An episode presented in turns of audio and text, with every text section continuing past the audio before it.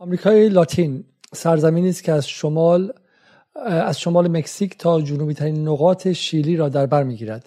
سرزمینی که قرنها به دست قدرت‌های استعمارگری چون اسپانیا، پرتغال و فرانسه در بند استعمار کهنه گرفتار بوده. اگرچه از حدود قرن 19 میلادی جنبش‌های ضد استعماری مردمان این سرزمین‌ها به استقلال برخی از این کشورها منجر شده، اما این پایان داستان استعمار ملت‌ها در این گوشه جهان نبوده. با وجود اینکه هر دو پهنه شمالی و جنوبی قاره وسیع آمریکا بخشی از یک قاره واحد هستند و غالب ساکنان آمریکای شمالی در سرتاسر قرن گذشته و نیز قرن حاضر را مهاجران تشکیل می‌دهند، اما دهه‌های متمادی است که از آمریکای لاتین به عنوان حیات خلوت رژیم آمریکا یاد می‌شود.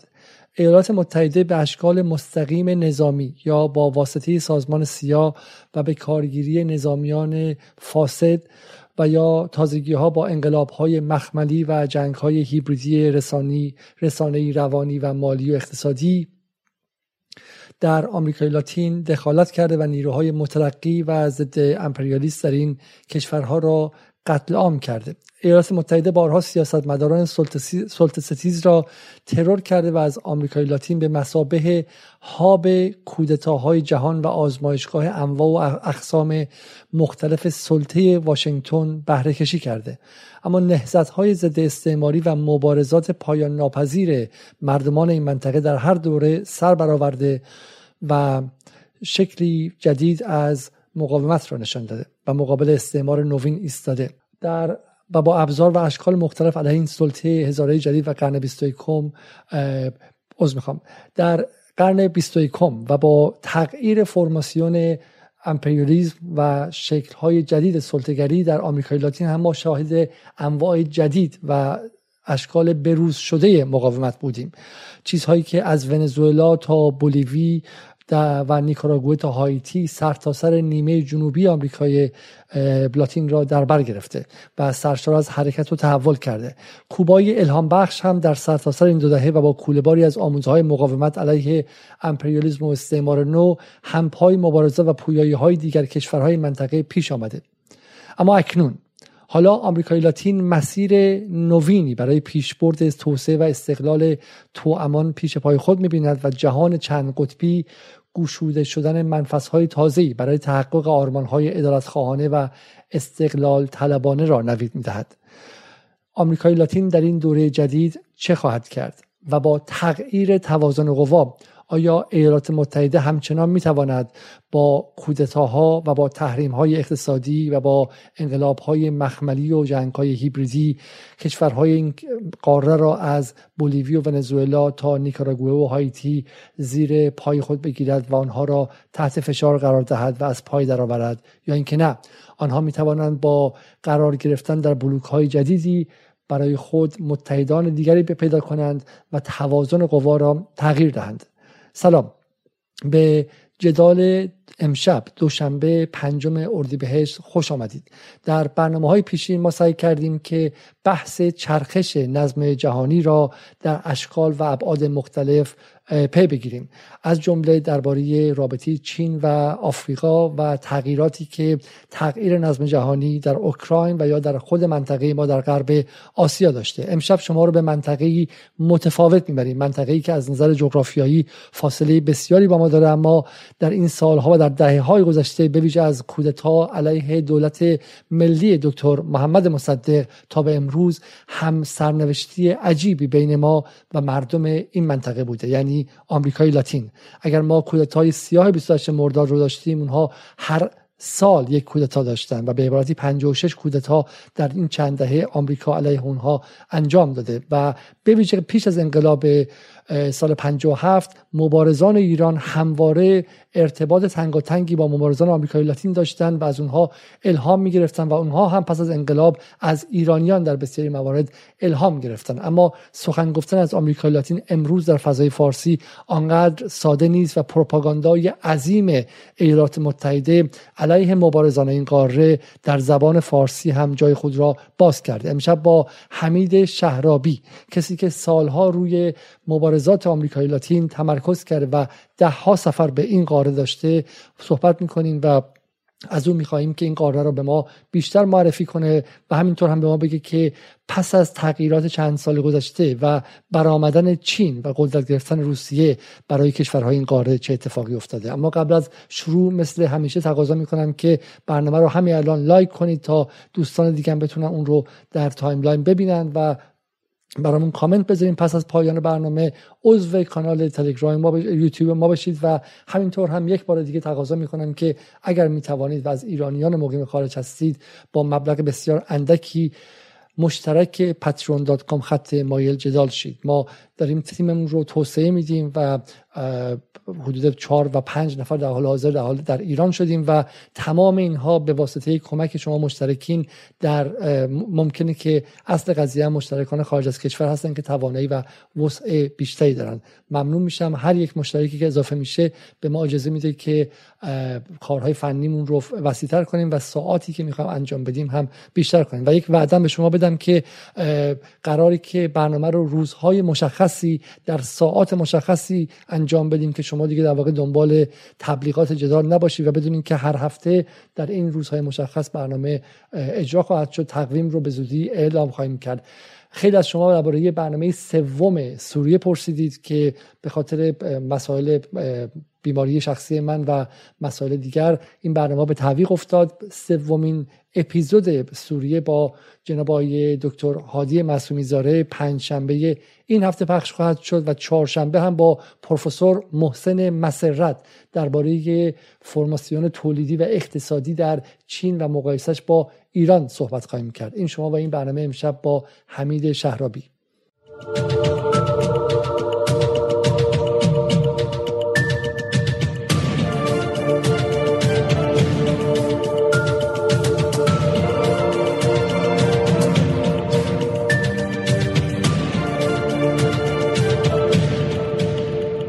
سلام جناب آقای شهرابی، شبتون بخیر و خیلی خیلی ممنون که دعوت من رو و دعوت مخاطبان جدال رو برای این برنامه پذیرفتید. باعث افتخاری که در خدمت شما باشیم امشب.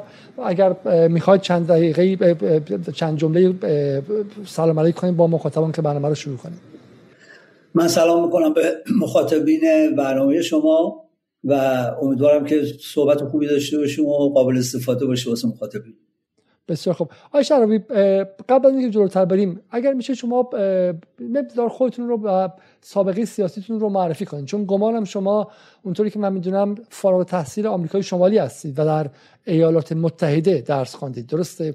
و در اونجا هم فعالیت‌های سیاسی داشتید قبل از انقلاب. اگر میشه خلاصی از اون بگید تا برسیم به این که چه شد که حمید شهرابی که اصلا درس خوانده ایالات متحده بود اینقدر به صورت تنگاتنگی با آمریکای لاتین گره خورد. من خیلی کوتاه بگم این قسمت رو که بپردازیم به مبحث اصلی صحبت شماست، ولی به سابقه رو بخوام ذکر بکنم، من بعد از دیپلم از ایران رفتم به ایالات متحده واسه ادامه تحصیل. تو اونجا یه فعال سیاسی بودم علیه سلطنت شاه، علیه اختناق سلطنت پهلوی مبارزه می‌کردیم با دوستان دیگه.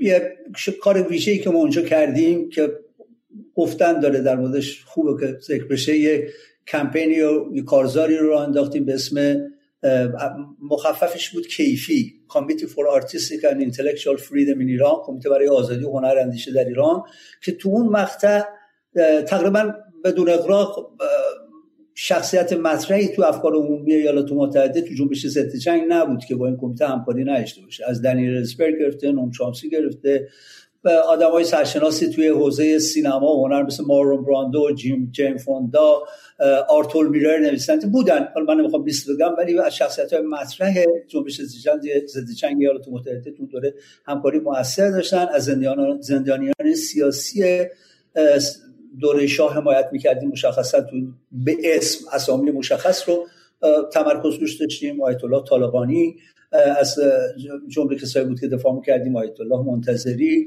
ویدا حاجبی تبریزی. به چیز عقاید نبود، یه طیف نامتجانسی از زندانیان سیاسی رو حمایت می‌کردیم غلامحسین ساعدی. پس اینا از این فعالیت منجر به آزادی برخی از این زندانی‌ها شد. نشریه پیام دانشجو رو اونجا منتشر می‌کردیم با دوستان دیگه. از ابتدای من قبل از اینکه خب برم تو دوره جوانی تو دوره دبیرستان مثل خیلی از کسای دیگه که هم سن و سال خودم بودن، هم نسل من بودن، انقلاب کوبا برام جذابیت داشت. این جریان این جذابیت تداوم پیدا کرده تا به حال، چه به صورت نشر دوره بعد از انقلاب اسلامی ما نشر همبستگی رو من مدیریت میکردم که چند کتاب تو این زمینه ها منتشر کردیم. از جمله مهمش 2 تا اثر، یکی گفتگوی فریبتو هستش با فیدل کاسترو در رابطه با تحت عنوان فیدل و مذهب منتشر شد. مجموعه آثار فیدل کاسترو یه مجموعه 516 صفحه‌ای هستش که سخنرانی‌های فیدل کاسترو هستش که جلد دوم و سومش هم داریم که انشالله حالا یه موقعیت پیش بیاد منتشرش بکنیم. این بوده اساسا و توی انقلاب اسلامی بعد از پیروزی انقلاب هم این مسیر تداوم پیدا کرده، شاید شدت بیشتری پیدا کرده. من اولین رئیس انجمن دوستی ایران و کوبا بودم که تو دوره ریاست جمهوری آقای خاتمی تأسیس شد و بعد این تداوم پیدا کرد و الان توی این مقطع مسئول تحقیقات خانه آمریکای لاتین هستم. بسیار علاقه‌مند هستم که مباحث مربوط به این محدوده جغرافیایی مورد توجه ملت ایران قرار بگیره که حالا تو صحبتمون خواهیم پرداخت که چرا اهمیت آمریکای لاتین چیه و فکر کنم اونجایی که به سوابق من مربوط میشه به همین کفایت بکنیم. بسیار خوب، من دارم مثل از عکس‌های شخصی شما رو هم نشون میدم. اینجا عکس شما بغل مقبره فیدل کاسترو، اینجا تظاهرات فقط 22 بهمن داخل ایرانه، ولی شما همزمان که در مورد ایران صحبت میکنید در مورد کوبا صحبت میکنید و گمانم باز اینجا سخنرانی همبستگی با ونزوئلا سال 94. در اینجا ما شما در دانشگاه تهران در جلسه اتحادیه دانشجویان مستقل همراه با سفرهای کوبا، ونزوئلا و بولیوی میبینیم و اینجا گمانم زمانی بود که شما جایزه گرفتید از سفیر ونزوئلا، درسته؟ بله، جایزه بود که دولت کوبا یعنی رئیس جمهور کوبا داده بود، سفیر محترم کوبا این جایزه رو به من دادن به نمایندگی از طرف دولت کوبا. به اصطلاح مدال دوستی با کوبا هستش که من افتخار دریافتش رو داشتم. بسیار خوب، و اینجا هم کجاست؟ اینجا گمانم که در به اتفاق آقای رضوی، سرباز رضوی و خانم پریسا رضایی رفته بودیم. این آخرین انتخابات ونزوئلا بود که پارسال رفتیم اونجا. اینجا یه محله‌ای تو ونزوئلا هستش که حالا راجع به خود این محله اصلا میشه برنامه داشت، مثلا محلات و سازماندهی مردم تو محلات تو کاراکاس و شهر جای دیگه تو ونزوئلا. یکی از محلات اونجاست که برنامه هنری هم ترتیب داده بودن، نه برای ما، برنامه معمول هفتگیشون بود که بچه ها اونجا رقص و آواز بود که با بچه های عکسی هم بعدش گرفتیم. بسیار خوب، حالا بس من میخواستم یه به شکلی یه نشانه‌ای بدم از این که شما از کجا میان و غیره. بذارین حالا بس بحث رو شروع کنیم، بحث رو به بحث سال خیلی ساده شروع کنیم که یکی از واقع دوستان قبل از برنامه پرسیده و این که از نقطه تفاوت‌ها و تمایزاتی که اصلا بحث رو برجسته میکنه. چرا سرنوشت آمریکای شمالی و آمریکای جنوبی که همچنان با لفظ استعماری آمریکای لاتین خونده میشه اینقدر از هم متفاوت شده، در حالی که هر دو بخشی از یک قاره واحد هستند و غالب ساکنان آمریکای شمالی در سرتاسر قرن گذشته و حاضر مهاجر بودند و تاریخ استعمار و امپریالیسم، مبارزات ضد استعماری و آزادی بخش، انقلاب‌های سوسیالیستی برای تحقق عدالت و غیره.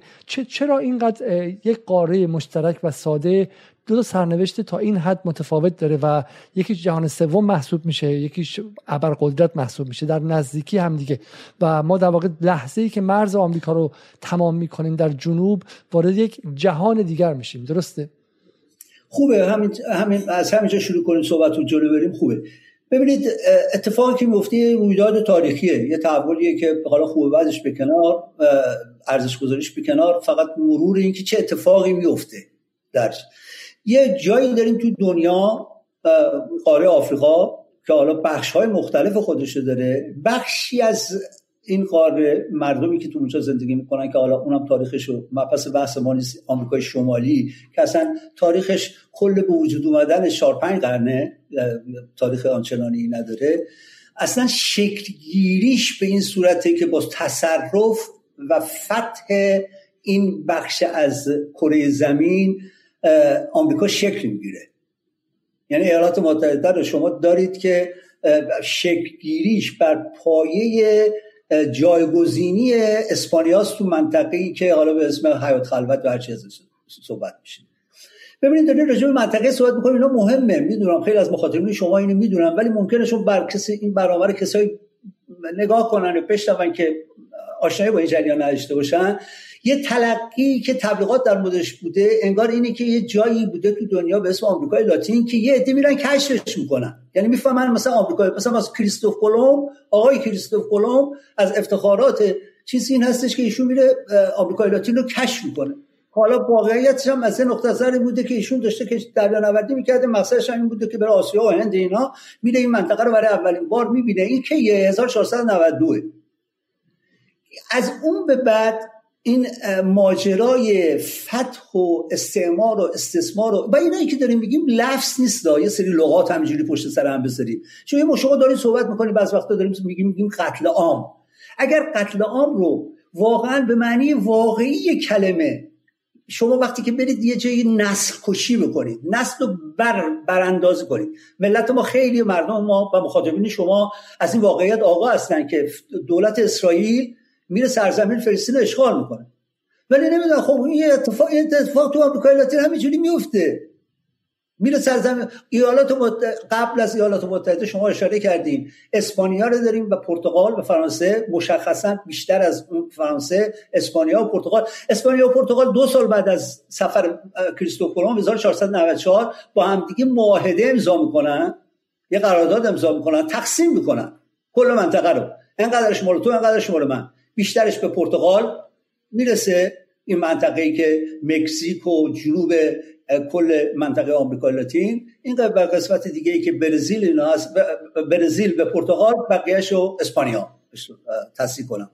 اکثر این خاک و این سرزمین تحت استعمار اسپانیا قرار میگیره، با چیزایی که اون وقت منابع زیر روش زیاده. یکی من بلخص مخاطبین برنامه رو دعوت میکنم اگه حوصله بکنن کتاب شریان‌های باز آمریکای لاتین هستش که این مبحث رو بهش تو جزئیات میپردازه و تشریح میکنه که این قتل عام چجوری صورت میگیره، چجوری نسل کشی صورت میگیره، چجوری ببینید اونجا 3 تمدنه، مایاها هستن، آستک ها هستن، اینکاها هستن. اینا تمدن های بزرگ بشریت تو تاریخ.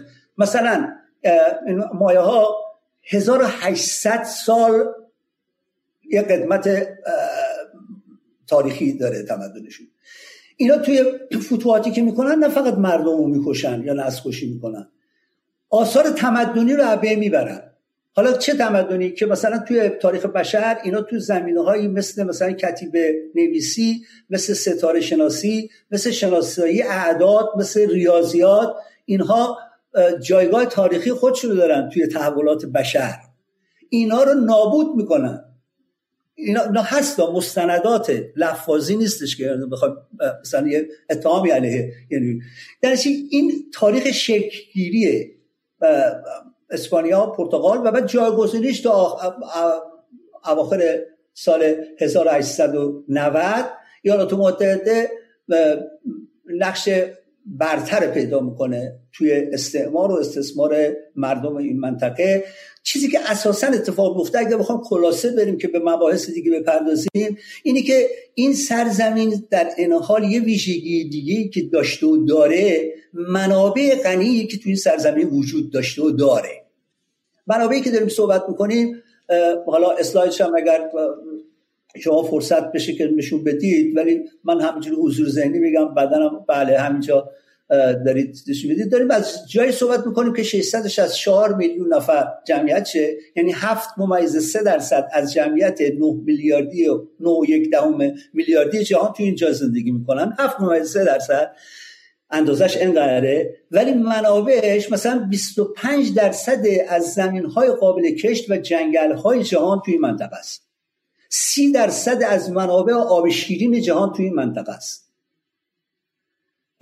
13 کشور از 17 کشوری که بالاترین تولیدات معدنی رو دارن تو این منطقه وجود داره.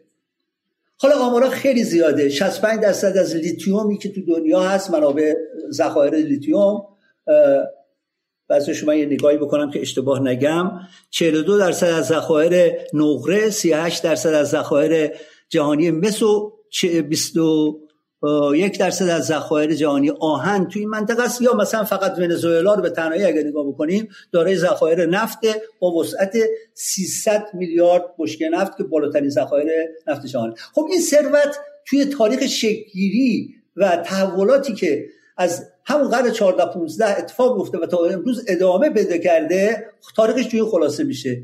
بهره کشی، غارت این منابع که اون وقت هر کدوم از این کشورها شما برید اینا آمار هست، میشه مبحث تحقیقی بشه، صحبت از صدها هزاران میلیارد دلار میکنیم به پول امروز که از منابع چجوری غارت میشه، منابع اینا چجوری فرهنگشون از بین میره.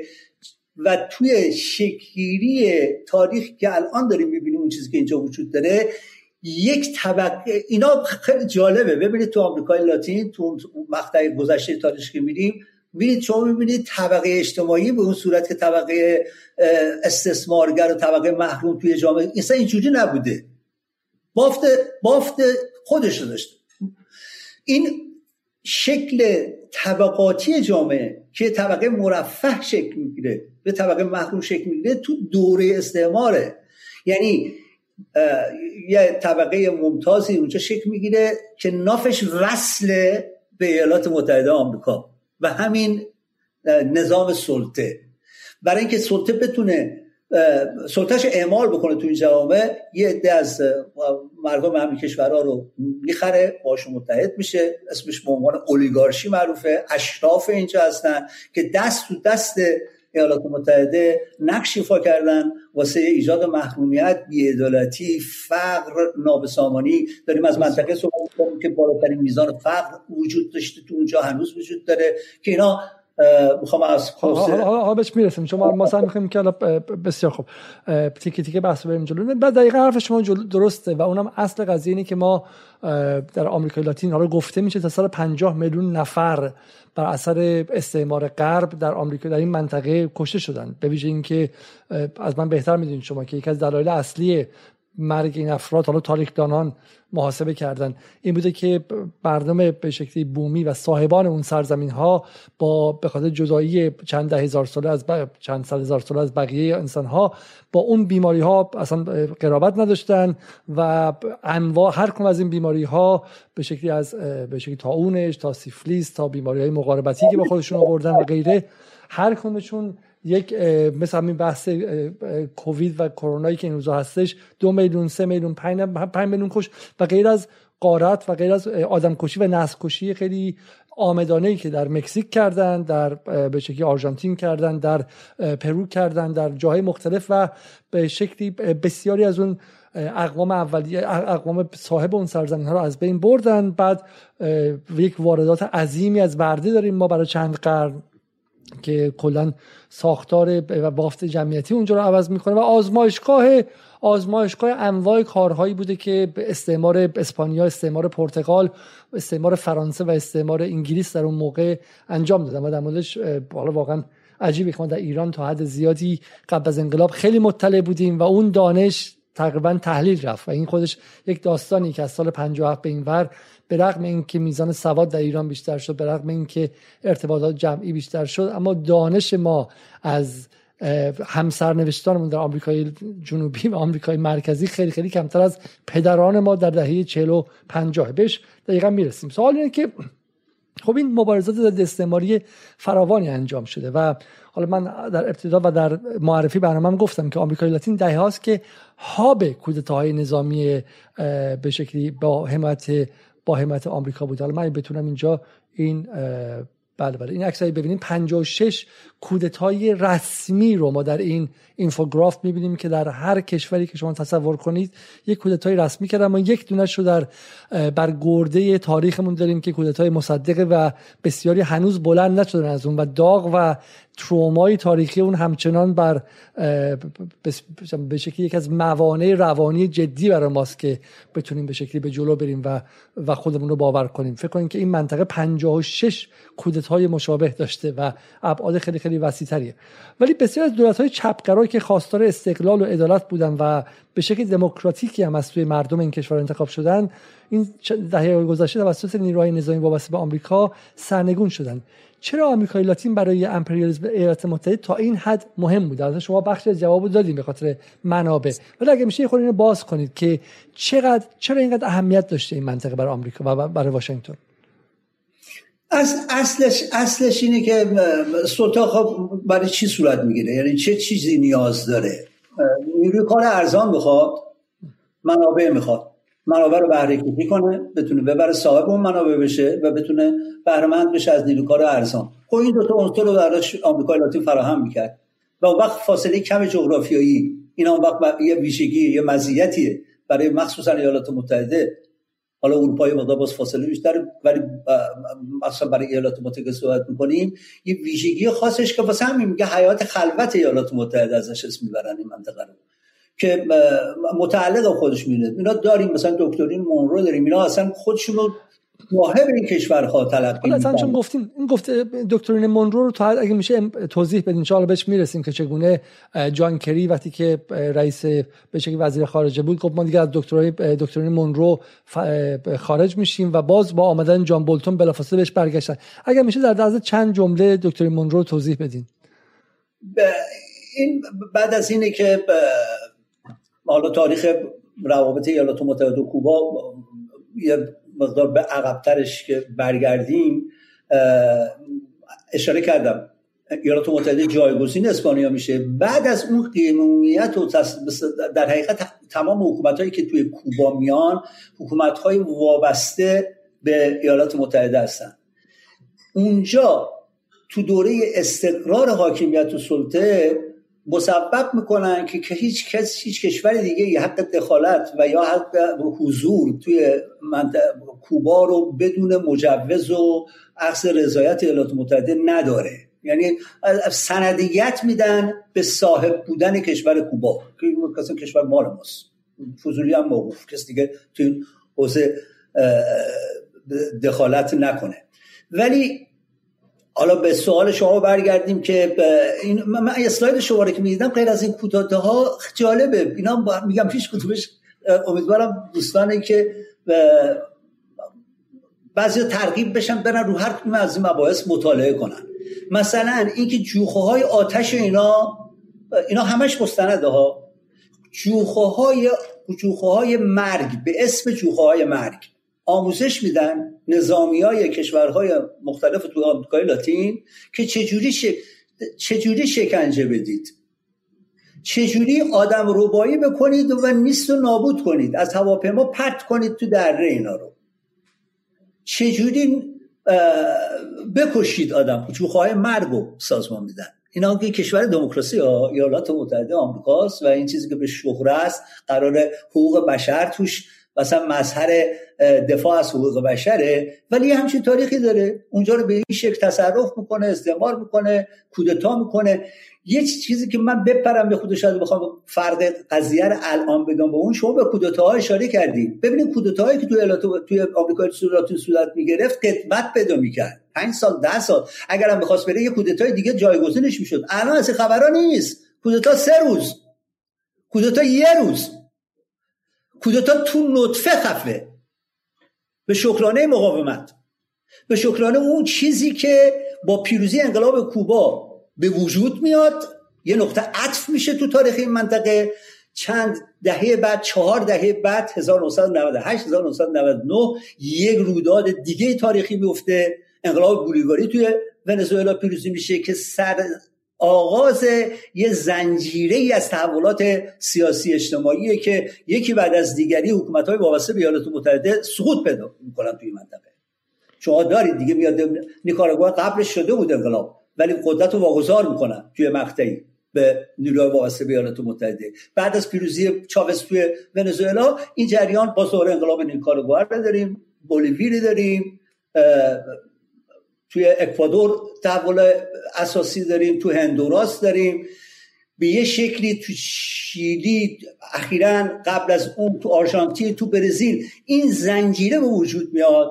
و اینکه حکومت‌های وابسته به ایالات متحده حالا به دلایلی که میتونید تو بحث بهش بپردازیم ناپایدارن، نمیتونه نگه داره. شما آخرین کودتا رو دیدید تو بولیوی. حالا بولیوی نه، من الان عکس مثلا به فرض کنم شما بفرمایید حالا عکس سالوادور آلنده رو می‌بینیم که حالا اتفاقا چون شما گفتین که انقلاب کوبا رو داریم و من میخوام بگم که انقلاب کوبا اگرچه اتفاق افتاد اما انقلاب کوبا نتوانست زنجیره‌ای بشه و نتوانست سرنوشت بقیه منطقه رو تغییر بده. من میخوام اول درباره این پریود تاریخی حرف بزنیم، به ویژه پریود تاریخی که با جنگ سرد در هم آمیخته است و نماینده‌اش همون انقلاب کوباست و خب بالاخره جریان‌های کمونیستی و جریان‌های سوسیالیستی. بعد برسیم به شکلی بعد از چاوز و این موج جدید. خب اونجا سالوادور آلنده رو می‌بینیم حدوداً فقط 10 سال 13 سال بعد از انقلاب کوبا به قدرت میرسه، خیلی زود با کودتای فجیع توسط پینوشه که اگر حتما از من بهتر مطلع هستین که پینوشه یکی از مهمترین مسائل در موردش اینه که اولین دولت نئولیبرالی تاریخه و شیلی آزمایشگاه نئولیبرالیسم برای تمام اقتصاددانان واشنگتن، دانشگاه‌های واشنگتن، CIA، پنتاگون، وزارت خارجه، وزارت اقتصاد واشنگتن و غیره و اولین باری که نئولیبرالیسم به عنوان یک برنامه در اونجا عملی میشه. خب و بعد هم به شکلی شما کودتا علیه پرون رو دارین در آرژانتین و به شکلی در پاناما، در جاهای دیگه و این زنجیره قدرت نمای آمریکا بی پایانه. چرا انقلاب فیدل و انقلاب کوبا موفق نشد که بقیه آمریکای لاتین رو آزاد کنه از چنگ سلطه آمریکا؟ یه دوره تاریخی خاصه، یعنی یه تفاوت دوران تاریخیه. انقلاب کوبا که پیروز میشه هنوز تو دوره قدر قدرتی ایالات متحده است، یعنی بالا نه دیگه 2 سال قبل ولی یه دوره کوتاه قبل از اون از جنگ جهانی پیروز اومده بیرون. ایالات متحده رفته تو جنگ جهانی دوم برتریش رو نسبت به تمام نیروهای دیگه تو جهان سرمایه‌داری اثبات کرده، تو جنگ تلفاتی هم به اون صورت ندیده، دوره مکارتیسم رو انداخته، کمونیست کشیش رو انداخته، تو جایگاهیه که میتونه مبارزات ملت‌های سراسر دنیا این قاعده صدق میکنه. حالا تو آمریکای لاتین که بهش نگاه میکنه اونجا هم مشخصا تو موقعیتیه که اولا رشد و به اصطلاح قدرت مبارزات اجتماعی سیاسی به میزانی نیستش که بتونه مانع از سرکوب بشه، یعنی تو جایگاه و در حقیقت نظام نئولیبرالیسم، نظام امپریالیستی موقعیت از این جایگاه برخورداره که بتونه با کودتا، با سرکوب جلوی بست انقلاب کوبا رو تو مقطع بگیره. یه دوره تاریخی لازمه که این دگرگونی بیاد، یعنی بیاد برسه به جایی که همین گواز که شما اشاره کردید، شیلی رو اشاره کردید، تک تک این کشورها رو میتونیم مورد به مورد صحبت بکنیم که نظامایی که اون وقت تو این دوره یا هم بعد از انقلاب کوبا تا مقطع انقلاب بولیواری روی کار میان، اینا تو عمل جنبش‌های اجتماعی رو برمی انگیزن علیه خودشون. یعنی عملکردی که دارن، بیکاری تشدید میشه، فقر تشدید میشه، فقر مطلق تشدید میشه، بی‌عدالتی اجتماعی تشدید میشه و از دل اینا مبارزات وسعت پیدا میکنه و شرایطی به وجود میاره که انقلاب بولیواری پیروز میشه توی ونزوئلا و از انزوا در میاد انقلاب. حالا خب یه اتفاق خیلی مهمی که هستش و شما به نظر در تحلیلتون نادیده میگیرید، نقش خیلی مهم شورویه و به شکلی ارتباطی که کوبا و شوروی داشت. بالاخره اون به نظر میاد که دولت سوسیالیست‌های آمریکای لاتین اغلبشون در جنگ سرد سمت خاصی ایستاده بودن و همین به آمریکا مجوز میداد که اونها رو راحت‌تر سرکوب کنن. ارتباطی که در واقع برای سرکوب داشتن با بخش بومی و بخش به شکلی خود مردم با کلیسا، به شکلی وحشت که از کمونیستا داشتن، و آیا این چیزها هم بودش در واقع؟ این در واقع به شکلی حمله به نیروهای ضد امپریالیستی در دوره جنگ سرد متفاوت بود با بعدش، اینطور نیست؟ چرا حمله متفاوت بود؟ با خاطر همون شرایط تاریخی که من حالا بهش اشاره کردم. یک ویژگیش همینه. ببینید شما اونجا جنگ سرد داره علیه اساساً اتحاد جماهیر شوروی داره صورت میگیره و تمام کشورهایی که یا همه هر جنبش و هر گرایشی که سمت و سویی نشون بده که بخواد از حمایت شوروی برخوردار بشه یا نزدیک به شوروی بشه. ولی خب این چیه فرقش با دوره چیز؟ آیا این مثلا تموم میشه با انقلاب بولیواری که بچه تمایز رو من متوجه شدم که بالاخره ببینید الان همین اتفاقی که در اوکراین افتاد مشابهش در کوبا افتاد. این شوروی اومد و میخواست که به اسم اینکه حالا دولت کاسترو متحد ماست، قرار بود که در کوبا به شکلی سپر اسمش موشک‌های بالستیک بذاره در 100 کیلومتری 200 کیلومتری مرز آمریکا، درسته؟ یعنی واقعا آمریکا در اون موقع میگفت اینجا حیات خلوت ماست. این معنیش این بود که آقا در بشه که اگه الان روسیه میگه که پوتین میگه که اوکراین حیات خلوت ماست و در اینجا من نمیذارم ناتو بیاد، آمریکا مدقه ادعاش این بود که اونجا امنیت ماست، خب، و من نمیذارم که در محله‌ای که امنیت ماست نیروهای نزدیک به رقیب ابرقدرت از 10,000 کیلومتری بیان و اینجا مستقر شن، درسته؟ و بعد از فروپاشی شوروی خب این مانع از بین رفت، اگرچه نیروهای چپ و ضد امپریالیست متحدی به اسم شوروی رو از دست دادن. البته بعد گفت متحدی به اسم امپریالیسم استبدادی شوروی رو از دست دادن، اما در کنارش به شکلی خطر امنیتی دیگه، بهانه امنیتی واشنگتن نداشتش.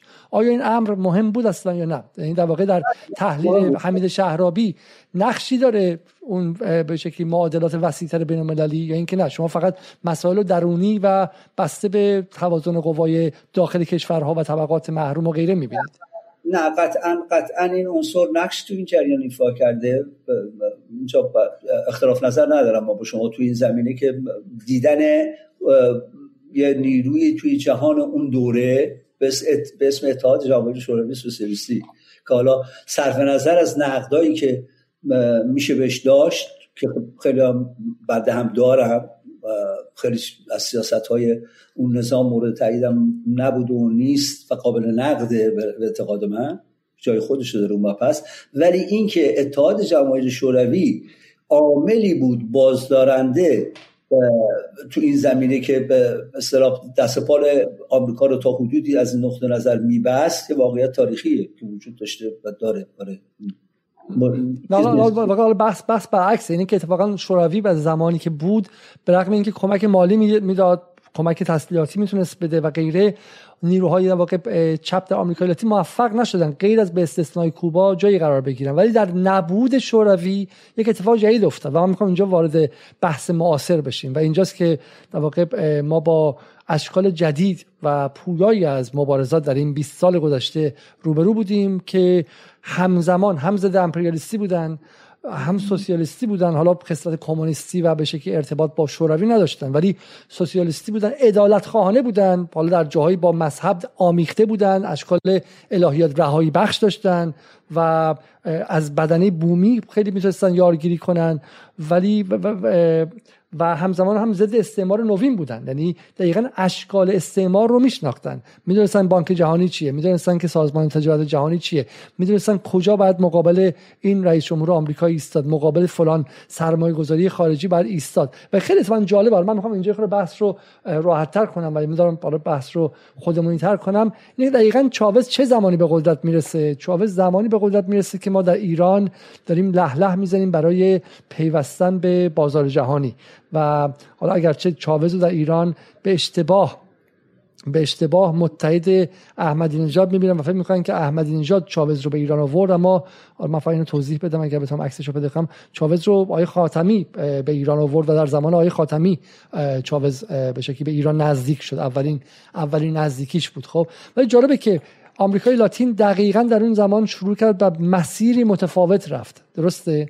و سعی کرد که در اگرچه در مرز آمریکا بود اما تا میتونه از آمریکا مستقل کنه خودش رو. و دقیقا اون سالهایی بود که در ایران همه یعنی بخش خیلی عمده‌ای از نیروهای سیاسی می‌خواستن تا حد ممکن خودشون رو ادغام کنن و حالا آمریکا اجازه نمیداد.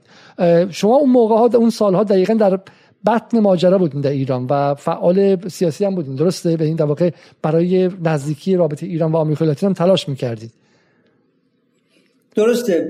ولی اینجا به تلاش می‌کردم، درسته، ولی توی ارزیابی که هستش من یه مقدار حالا شاید یه جور دیگه بحثو می‌بینمش. یکی در اتحاد شوروی، ببینید من یه نقل قول رو از بگم، چون ما فکر میکنم حقیقت رو داره میگه. کاستروس داره صحبت میکنه در رابطه با روابطی که با اتحاد جماهیر شوروی داشتن، که حالا میدونیم که سیاستشون تو خیلی زمینه‌ها یکی نبود، ولی میگه که انقلاب کوبا نمیتونست تداوم پیدا بکنه بدون حمایت اتحاد جماهیر شوروی.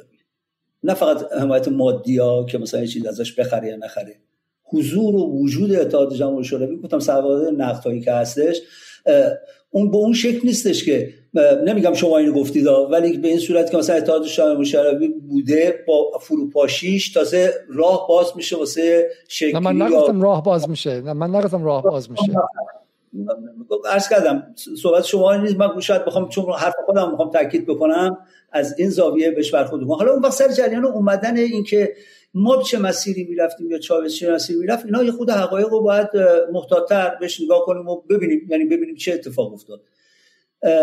ببینید هم چاوز هم کاسترو حتی توی کوبا مبارزات ملت ایران و مبارزات جمهوری اسلامی ایران، نه به عنوان یه مقوله‌ای که ما با ملت ایران داریم، جمهوری اسلامی ساز خودشو می‌زده، ملت می‌خواسته با آمریکا مبارزه بکنه، جمهوری اسلامی هم می‌خواسته سازش بکنه. این تلقی وجود نداشته توی چیز، یعنی من مثلا پوسکنده‌تر بخوام بگم، اونا خودشون صحبتشون اینه که از استقامت، پایداری و قاطعیت ایران توی تعاملات و برخورد. نه مثلا جمهوری اسلامی نگفتن، نه در ایران، در دقیقاً در اون زمانهای خاتمی اصلاح طلبان و نیروهای غربگرا دست بالا رو داشتن. حالا شما برای میگم که امیدوارم میشه راحت‌تر صحبت کنیم که خود بحث جذاب باشه. حدوداً 40 دقیقه از گفتگو هم گذشته و چیز چندانی نمونده به پایانش، ولی بحث اینه که خیلی ساده بخوام بگم، در ایران ما شما مثلا از ونزوئلا میگید، از انقلاب بولیواری میگید و اینا رو خیلی با آب و تاب میگید و با کیف میگید. در ایران ونزوئلایی شدن یک فحش بدتر از فحش پدر مادر. در ایران ونزوئلایی شدن یعنی بدبخت شدن، یعنی کره شمالی شدن، یعنی آواره شدن، یعنی از نظر اقتصادی بیچاره شدن و غارت و چپاول شدن.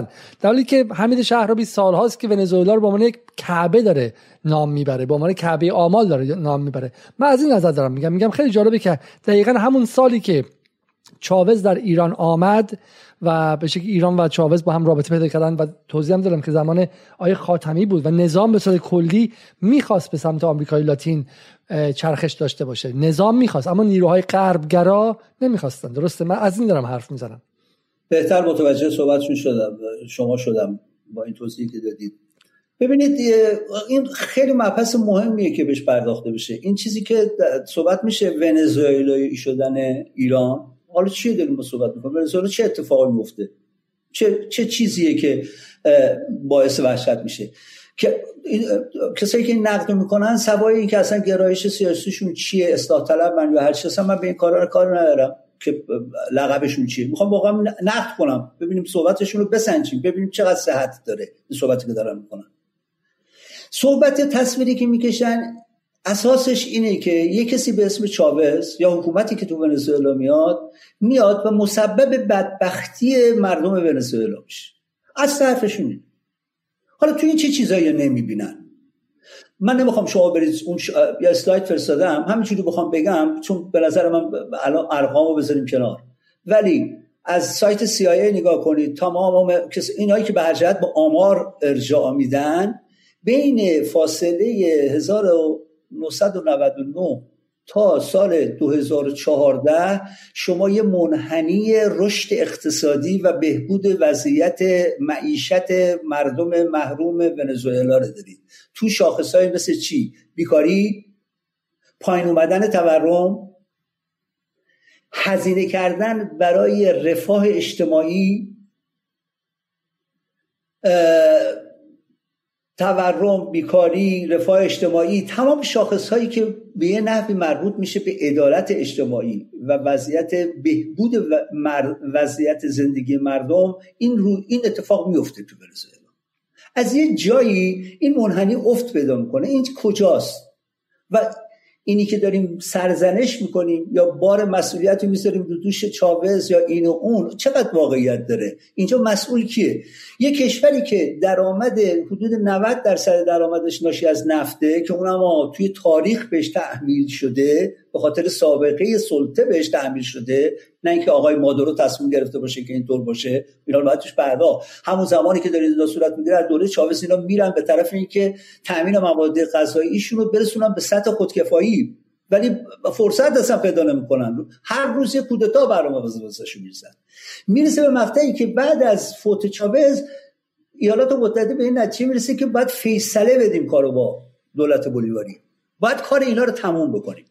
چجوری تموم بکنیم؟ من ارجاع میدم دوستان برن سرچ کنن، یه مطالعه هستش که بدنه تو دانشگاه هاروارد ایالات متحده، یه پروفسور شخیصی در دانشگاه هاروارد مسئولیت تولید برنامه واسه ساقط کردن دولت بولیواری رو تنظیم میکنه. اینا تحصیلات تو اینترنت هستش، خیلی ساده میتونن هاروارد بزنن و ونزوئلا رفتشو گیر بیارن چیزش.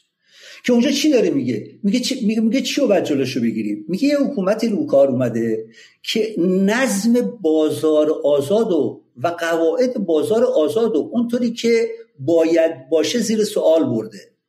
اولا بعضی از صنایع کلیدی رو مثل نفت اومده دست روش گذاشته و میخواد مالکیت دولت و حکومت بولیواری رو بهش اعمال بکنه. داره خط قرمز ها رو میگه، داره اونجایی که چاوه دولت بولیواری واسه شون غیر قابل تحمل میشه داره تشریح میکنه دلایلش چیه.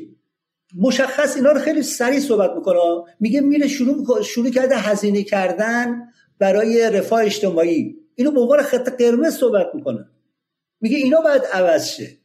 همونجاست خیلی فکر میکنم مثلا این آقای حالا بیاد مثلا آقای گوایدوک چجوری به وجود اومد، کی اصلا این بابا اونجا توصیه میکنه. میگن که داره باهاش مصاحبه میکنم با این آقا، میگن خب شما چیکار دارین میکنین؟ میگه ما یه چیزی الان داریم تو دستمون داریم پرورش میدیم با اسم آقای گوایدو، امیدواریم که این بیاد، این برنامه هم که ما بهش دادیم هماهنگ باهاش کردیم که بره تا مقطعی که شکافو تو ارتش ببریم، آلترناتیو دخالت نظامی رو جلوی کارمون بذاریم، تحریم رو تا آخر بپیچونیم، فروش نفت رو امکان ناپذیر کنیم، کاملا جلوشو بگیریم. هر چی منابع دارن، ذخیره مالی دارن، هر جا تو هر بانکی دارن بلوکه کنیم، سرقت کنیم، دست روش بذاریم تمام منابع مالیشون رو. اینا که دارم میگم اغراق نیستش میکنن. دولت انگلستان هم میاد پشتیبانی میکنه از ضبط ذخایر دلاری ونزوئلا.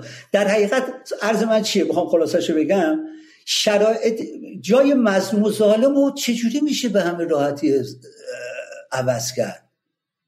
یه کشوری میخواد زندگی خودشو بکنه، انقلاب میکنه، 28 تا انتخابات میذاره، تو 27 تاش برنده میشه. آقای کارتر میاد در مورد انتخاباتش میگه آزادترین انتخاباتی که تو دنیا وجود داره، دموکراتیک ترین انتخاباته. تو این شرایطه میاد از همه کارهایی که عرض کردم مهمتر یه کار دیگه‌ای میکنه که به نظر من اون حساسیت برانگیز واسه ایالات متحده. و اون چیه؟ میگه نیروهای محروم اجتماعی رو میاره تو صحنه سیاسی، قدرت بهشون تفویض میکنه. شما چقدر خوبه اگر حوصله بکنه برنامه‌تون یه برنامه ویژه بذاریم راجع به شوراهای محلات، کانسل‌ها، شوراهای محلی در ونزوئلا. این چه مقوله‌ای بوده؟ سابقش چیه؟ چاوز چه نقشی تو اینا ایفا میکنه؟ چه کاری برای اینها میکنه؟ اینها متقابلا چه رابطه‌ای با حکومت دارن؟ چه نقشی این شوراها ایفا میکنن واسه خنثی کردن اقدامات ایالات متحده و بی‌اثر کردنش؟ در نتیجه این چیزی که صحبت میشه ونزوئلا کردن یه مقطعش همون دوره‌ایه که رشد اقتصادی داریم، یه مقطعش داریم که سقوط داریم. باعث این چیه؟ حالا یه سوالی شرابی، سوالی که حالا باید بگم پیامشون روشنه. این چیزی که میگم ونزوئلا کردن، این نیروهایی که آگاهانه اینو تبلیغ میکنن پیامشون روشنه، دست از مقاومت بردارین. حالا دقیقاً همینه، حالا بحث همینه. خب حرفشون اینه که خب تدار تدبیری است، موارد می شاخ میشه واسه ایالات متحده، توقع داری که به جایزه بده، بله با حق داره، کودتا بکنه، تحریم بکنه، پدرت هم داره. حرفشون اینه و توصیهشون هم به جمهوری ریاست وقتی اینو دارن پیام میدن که آقا این جریان شما حالا ونزوئلا داره ایستادگی میکنه، شما نکنید. وگرنه حالا این به این معنیه که یک حکومتی تو ونزوئلا داریم صحبت میکنیم که بدون نقصه، هیچ مشکلی نداره، هر برنامه‌ای که داشته و داره اجرا میکنه برنامه ناب انقلابه، نه نقد بهش وارده. تو برنامه‌ریزی واسه نقدی که خودشون با مادارو شما ببینید، مصاحبه‌هاش نگاه میکنید، تو تجربه‌ای که میرن به چیز میرسن که بیشتر بعد توجه میگذاشتن و الان دارن میذارن واسه تولید مواد غذایی، واسه اینکه بتونن صنایع خودکفای خودشون در کنار یه اقتصاد تک مسئولی نفت داشته باشن. حالا این عوامل هم قابل بررسیه، ولی عمده قضیه توی جریان گم میشه که مشکلات ونزوئلا توی دوره‌ای که 3000% ارزش پول ملیشون افت پیدا میکنه، شما باید پول تو گوری برسید برید قهوه بخورید، این از کجا نشون میشه؟ واقعا مجبور میشن پول چاپ بکنن. یک بخش از درآمد مالی ونزوئلا از مالیات اخذ میشد. تو دوره‌ای که تحریم ها رو تشدید میکنن، فروش نفت جلوشون میگیرن، تبادل ارز رو جلوشون میگیرن، درآمدهای مالیاتی هم تقریبا به صفر میرسه. درآمد مالیاتی دولت آیا شهر بالا بحث این نیست؟ ببینید عزیز بدید، خب من بحث رو بگم که بسیار خوب.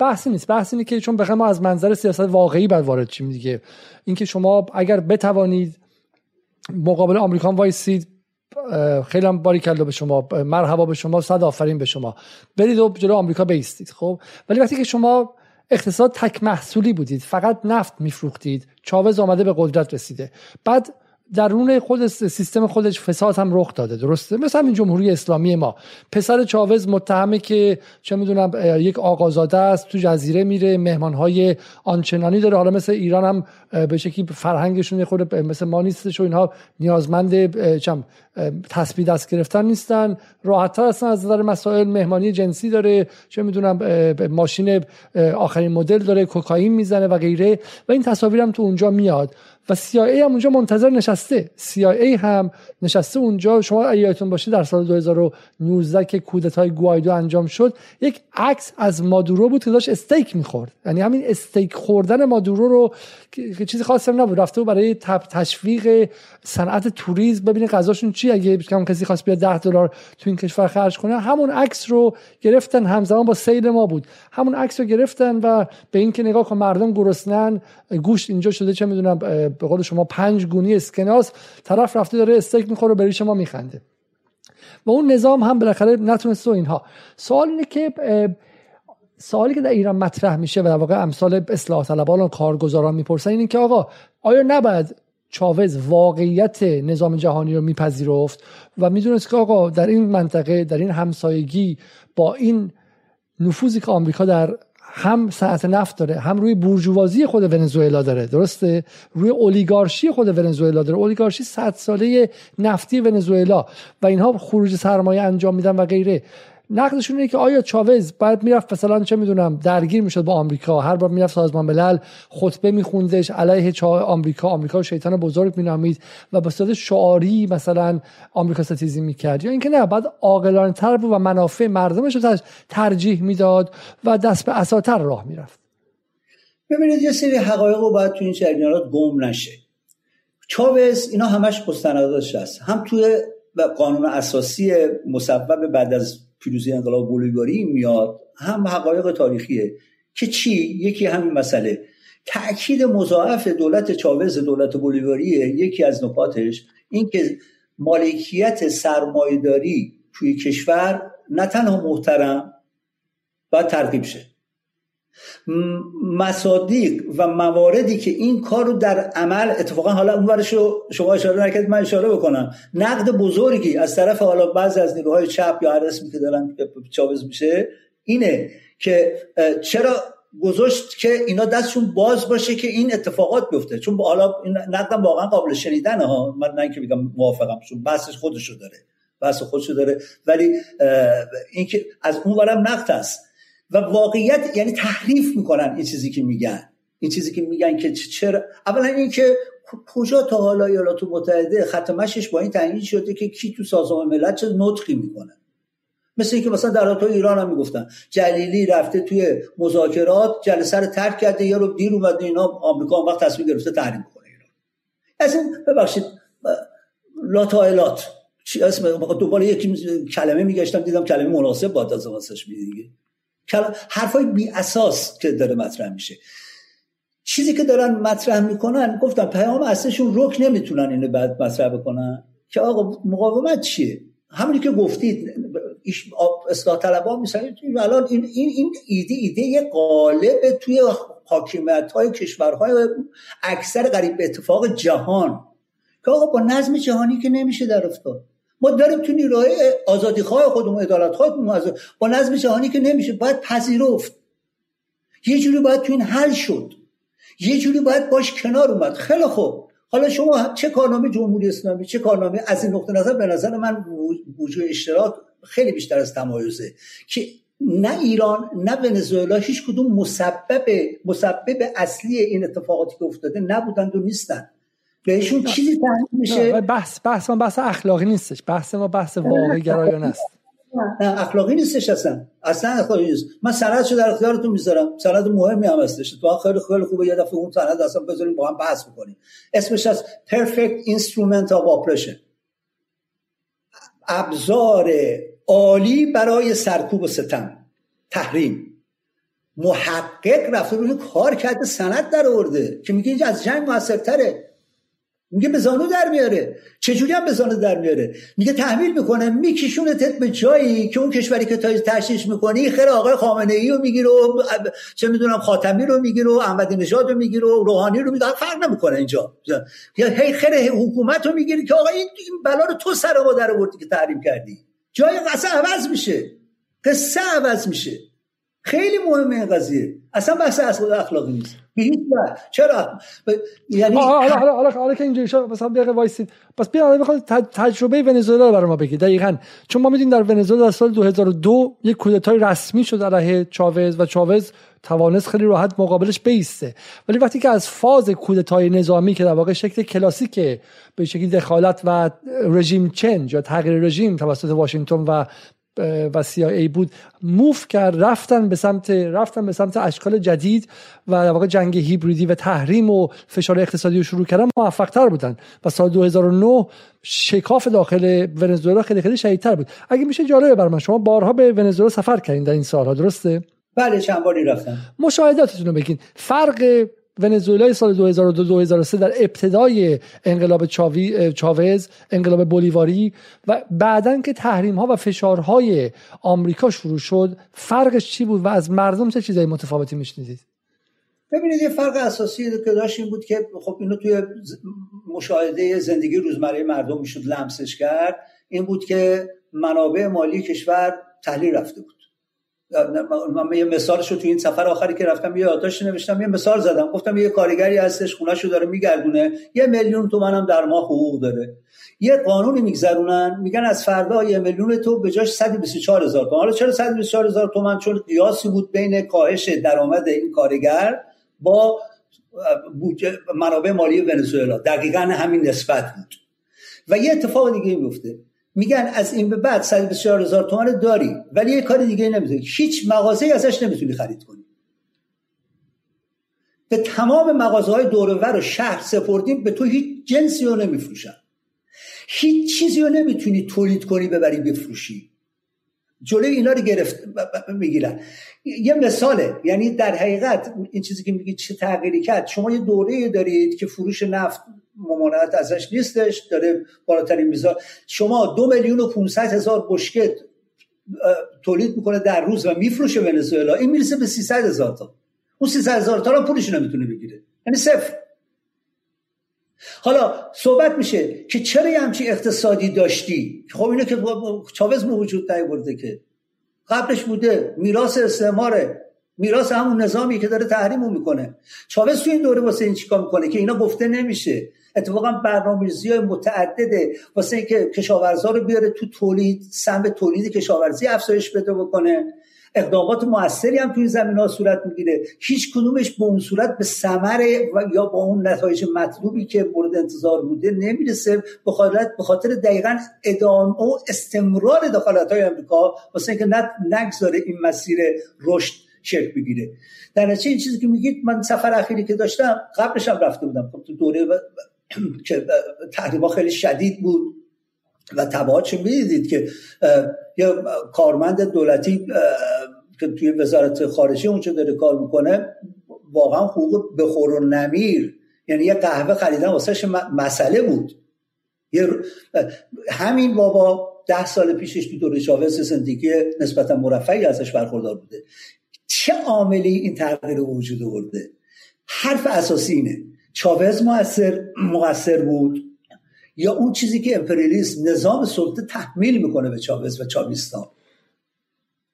چون چاوز رو میگن، میخوام بحث عوض بکنم، چاوز به نظر من مهمترین چیزش، اگر بگیم میراث چاوز، چند نفر شما تو دنیا دارید که از بین رفتن، بعد خودشون یه اسم و عنوان، مثلا چه میدونم شهرابیسم، بنده که از دنیا برم من مطمئنم روندی به اسم شهرابیسم وجود نخواهد داشت. ما یه 4 تا کلمه دارم حرف میزنیم میگیم. یه آدمی بود به اسم چاوز، از دنیا که میره چاویسم امروز زنده است توی ونزوئلا، واقعا زنده است، عاشقانش. چرا اون وقت عاشقان چاوزن؟ یارو هیچکی بوده، هیچکی تحویلش تو جامعه نمیگرفته، امروز داره برنامه‌ریزی میکنه تو محله‌اش واسه بهبود وضعیت خودش.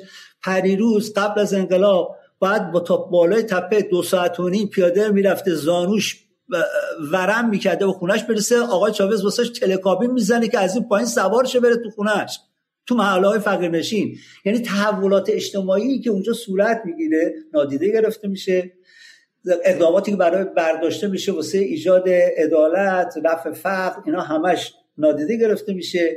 اونجایی که فشار تحریم باعث مشقت و سختی‌های زندگی روزمره مردم میشه، که میشه، واقعیتیه که نه نیاز به پنهان داره، اتفاقا باید جار زده بشه. 40,000 نفر همین اخیراً تو همین 2-3 ساله میمیرن تو ونزوئلا در اثر این تحریم‌ها.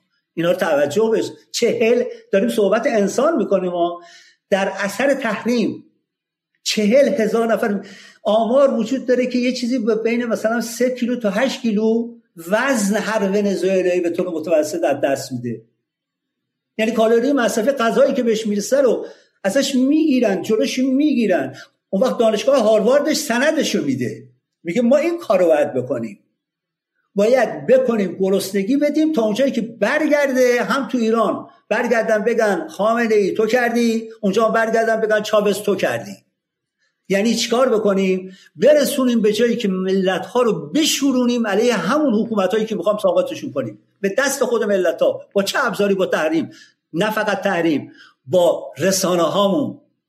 این رسانه‌ها رو دست کم نگیریم. این رسانه‌ها اینا افکار عمومی طوری میشه که اصلا چاوز میشه بده، چاوز میشه آدم به شعارباف و همینجوری لات مطلب که میخواد شمشیر گرفته و مثلا اون پیشوت میچرخونه و میخواد مبارزه. واسه خبرا نبوده، یکی بلند میشه میگه آقا ملت من میخوام از بعد نفت خودم رو داشته باشم، معادن خودم رو داشته باشم، من تصمیم میگیرم ازش بهره برداری بکنم. ایالات متحده رو میخوام بهش بگم غلط کردی، بکش کنار.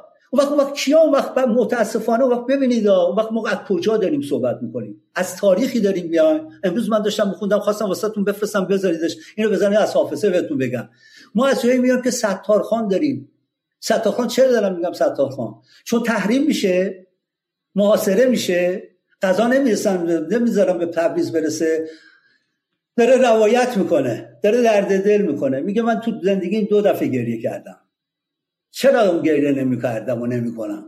میگه گریه ممکنه دشمن با مورد نشانه ضعف بگیره، اینو دوست داشتم کارو بکنم. میگه ولی اشکم در اومد وقتی که دیدم مادری که بچهش گرسنه است غذا نداره بهش بده، نه بچه رفته رو آورده به اینکه کاه بخوره، یونجا بخوره، برای اینکه زنده بمونه. میگه اونجا اشک من در اومد. وقت ببینید اون مادر چی بهش میگه، و اون چیزی که اون وقت شهروندای ایران الان احتیاج دارن به ستارخاناشون بگن. مادر برمیگرده بهش میگه تو ناراحت نباش، ما خاک میخوریم ولی خاک نمیدیم، این رو باید تقویت کرد، این رو باید ترغیب کرد. اینو باید اشاعه داد، روحیه مقاومت رو باید اشاعه داد. اهمیت آمریکای لاتین فقط یه چیزه که سر مشکل مشترکی که بشریت تو این دوره تاریخی داره که نظام ظالمی هستش که میگه آقا منابعت مال من، نیرو کارتون مال من، تصمیم گیریات مال من. دیدی کار کنید. ببینید من اینو یاداش، پسر من جوون بود این جریان هسته‌ای که پیش اومد، دبستان بود. ازش سوال کردم خدا علی بچه‌هاتون اگه بریم تو کلاس دبستان بود، گفتم اگه بپرسیم که ما یه سوال مطرح کنیم، نظرسنجی، که مقدار چاه نفت داریم، از این به بعد شما موافقین با آمریکا مذاکره کنیم که اونا بگن چند تاشو بهره برداری کنیم و نکنیم، بشینیم با اونا مذاکره کنیم، ما 10 تا چاه داریم، آیا آمریکا شما چه فرقی با انرژی هستی هستش می‌کنه؟ چه فرقی با تولید انرژی هستش که یکی دیگه بیاد با ما بگه چی داشته باشین، چی نداشته باشین، چه میزان داشته باشین، چه میزان نداشته باشین، که اون یکی کیه؟ اون وقت اصغر قاتل، جانی معروف تاریخ، سازنده و مصرف کننده بمب اتمی. اینا داستانش. در چه رسانه‌هایی که بهش اشاره کردید، اینا رسانه‌های من اسمشون رو بخوام اسم واقعیشون میذارم، اینا نه ارق وطن دارن، واقعا ارق وطن مثلا ایدئولوژی به کنار، ایران یه مملکت چجوری شده که حاضر شده همه کاسوکوزوها رو سر جریان خود مردم و حکومت و اینا بشکنیم؟ نه اینکه حکومت بشکنیم، به واسه خود شده را ما مشکلات زیاد داریم. حالا برای اینکه یه خورده میخوام به بحث اصلی من برسیم در مورد چین و اینکه اتفاقات جدید چه جایی ما رو خواهد برد، بزنیم به این برسیم. حالا میگم شما پس حرفتون این که چاوز مثل مصدق بود و با این تفاوت که اگر مصدق فقط یک سال دوام آورد و نتونست به شکلی نیروهای اجتماعی رو دنبال خودش بسیج کنه، چاوز موفق شد که نیروی اجتماعی رو هم دور خودش بسیج کنه و با حالا باید بگین چگونه. و جالبم مثلا من اون چیزی که اول گفتم اینه، نکته مثبت چاوز اینه که هیچ کس بهش نمیتونست بگه که نوکر شوروی هستی، نوکر چینی، نوکر چه میدونم فلان جایی، هیچ قدرتی نبود. چاوز در دوره‌ای برآمد مثل جمهوری اسلامی، خوب و بدش، ولی هیچ کس نمیتونه بگه جمهوری اسلامی از یه حکومت دیگه‌ای، چون حداقل از 1979 سال 57 تا همین امروزش هیچ دولت دیگه‌ای باش رسما هنوز متحد نشده. برای همین کسی نمیتونه بگه که این مثلا به یک بلوک دیگه بود. در مورد کوبا باز وضع فرق می‌کنه، ولی چاوز در زمانی این موفق شد که جهان تک قطبی بود و علیه نظم جهانی چورید. چگونه چاوز موفق شد که این کارو کنه؟ ببینید چگونه چاوز موفق شد که به سرنوشت آلنده در شیلی و سرنوشت محمد مصدق در ایران دچار نشه و به سرنوشت ساندینیست‌ها در نیکاراگوئه در دور اولشون. اجازه بدید اینجوری بگم، خیلی شنیدن و صحبتش بوده که چاوز مروج سوسیالیست قرن 21 بود. خب سوال مطرح میشه، چاوز سوسیالیست قرن 20 که میگفت من بهش معتقدم و خودش چجوری تعریف میکرد؟ یعنی تلقی چی بود؟ اینا هست اسنادی که صحبت شده تو مصاحبه، تو اسناد هست که چی میگه، میگه چیز اساسش چیه؟ میگه اینجا ما مالی اتفاقا همین سوالی که راجع به سرمایه‌داری مطرح میشه، میگه ما میخوام سرمایه‌داری باشه توی تولید، مالکیت خصوصی محترم باشه، توی اینجا میخوام الگو برداری کپی کردن از هیچ جامعه دیگه، کشور دیگه نکنیم. یه ویژه دیگه شینه، یعنی سوسیالیسم به اون تلقی که تو تاریخ قبل از ما وجود باشه نمیخوایم بریم کپی بکنیم از چی بوده، میخوام ببینیم نیازهای خودمون چیه، با ملحوظ داشتن منافع توده مردم سیاست هامون رو تعریف کنیم. ببینید این خب حالا یه تعریف هست، یه چیزی میگه، ولی عنصر کلیدی اون تلقی من از سوسیالیست قرن 20 و اون مشارکت مردم توی صحنه سیاست و اقتصاد. ببینید این بحث کامیونی‌ها رو که گفتم چرا مهمه، چون الان کسایی که حالا دارن به صورت حرفه‌ای تحقیق میکنن، بی‌طرفانه دارن بررسی میکنن، اولا یه سری با قطعیت به یه نتایجی رسیدن که درست میگن. میگن مثلا 2002 چه عاملی باعث شد که کودتا شکست بخوره؟ نیروهای مردمی تو محلات. کودتاهای اخیر گوایدو رو چه عاملی باعث شد که شکست بخوره؟ دعوت از مردم تو مشارکت واسه اینکه حضور داشته باشن. تو همون دوره است مادورو تو بحبوحه درگیری که با گوایدو اینا داره، مبارزه کارگری صورت گرفته، اونجا دخالت میکنه که نقش کارگرا، طرف کارگرا رو میگیره. خیلی رو سادهش کنیم. طرف کارگرها رو میگیره.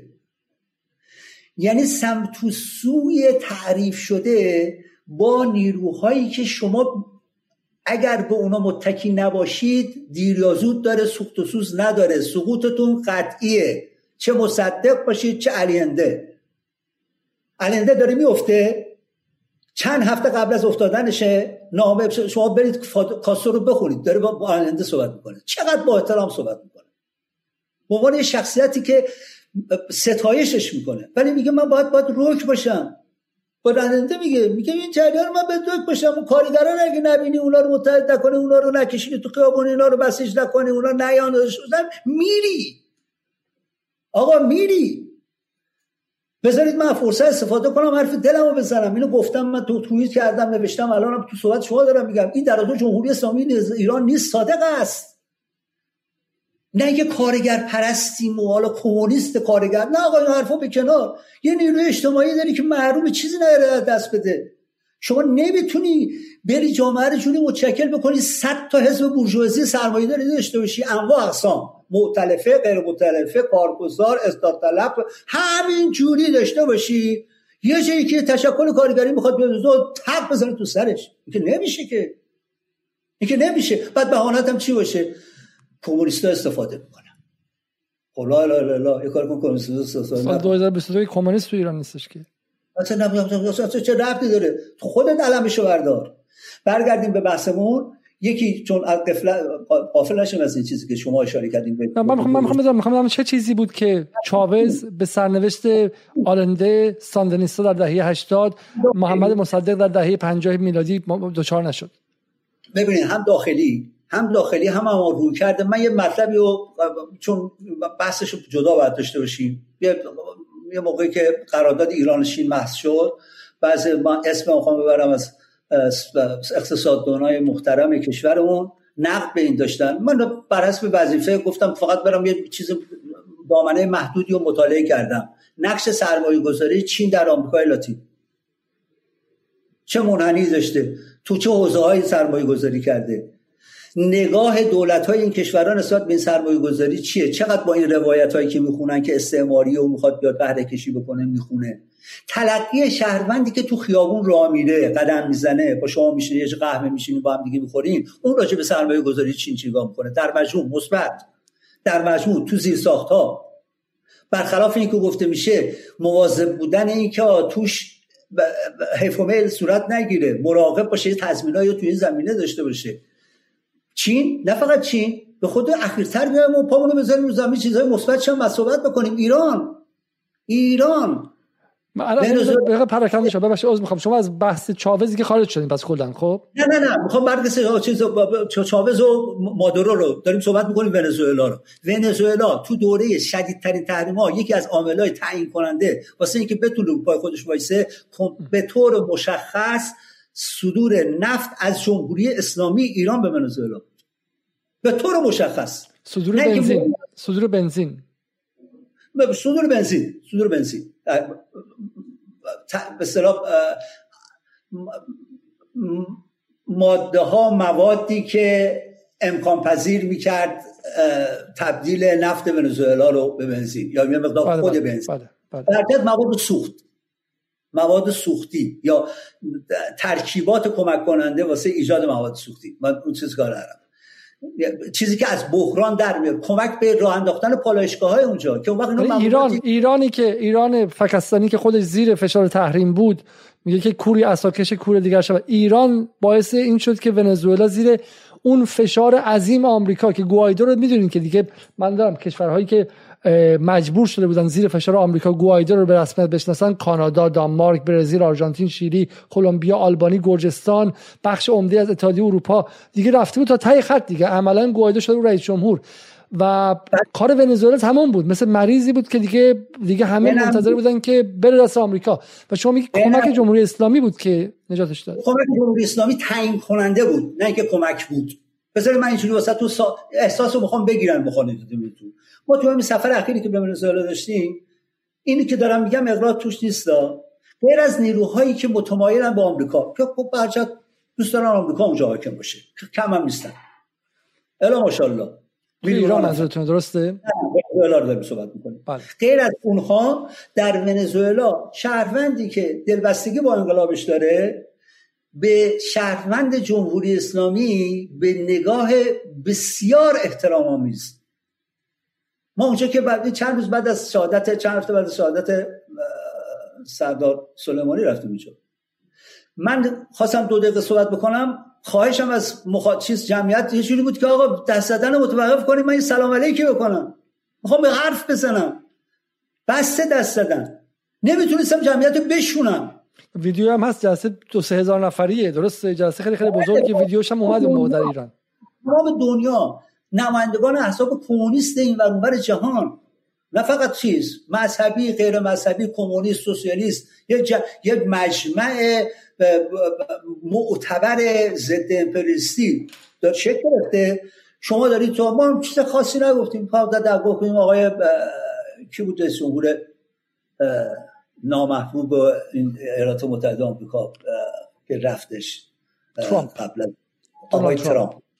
آره، بعد صحبت هم این بود که ایشون باید پاسخ بده، این باید محاکمه شه، این وقتی که کیه دستور قتل صادر میکنه، میشینی به عنوان رئیس جمهور دستور قتل صادر میکنی و جمعیت رو نمیتونستیم. برگردیم به صحبت، نقش تعیین کننده طبقات و محبوب اجتماعی برای اینکه بیان تو صحنه و پای انقلاب وایسن، به نظر من همین چیزا هر جای دیگه هم که شما بولوی بریم بحثشو بکنیم به همین نتیجه میرسید، نیکاراگوئه بحثشو بکنیم به همین نتیجه میرسید، کوبا که سرزمین عجایب، سرزمین عجایب دنیا که فاصله تهران قزوین 90 مایل با دشمن فاصله داشته باشی، کاری بکنی که دشمنی که راجع به نظام پزشکی صحبت میکنه بگه آقا الگویی بهتر از کوبا وجود نداره تو جهان، تو کره ارض. چرا؟ چون شهروند، شما رئیس جمهورش باشی، رئیس کارخونه باشی، کارمندش باشی، کارگرش باشی، هیچ فرقی نداره وقتی که نیاز داری تو به جراحی مغز، به جراحی قلب، به دسترسی به مسکن، جامعه‌ای رو بسازی که تو همون آپارتمانی که وزیر زندگی میکنه کارگر بنام زندگی بکنه. اینا سرزمین عجایبه، اینا داستانه، اینا داستانه. من خواهش کردم با اسکل از دوستان میگم آقا یکی بره چک کنه، نکنه ما خالی بندی داریم میکنیم، از خبران نیستش کوبا. اونجا هم مثل همه جای دیگه یا اختلاف طبقاتی هست و غیره. برگردیم کوبا چرا مهمه؟ کوبا جاییه که مردم در حاکمیتن، مردم، یعنی شما با کارگر سوبو کوبایی که صحبت میکنیم به عنوان حاکم کشور با شما صحبت میکنن، حاکم کشور ها، یعنی قدرت تو دستشه. با اون شما با تکی باشید، بله 90 مایل که چی، یه مایل هم فاصله داشتید با ایالات متحده یا گزندی بهتون نمیرسه.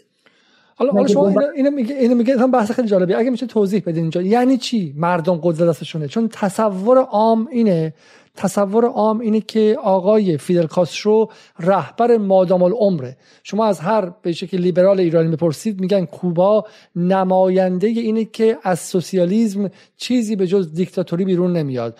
کوبا رهبر دائم العمر، فیدل 50 سال. میرسی به چاوز به قدرت میرسه با انتخابات رو ول نمیکنه 20 سال.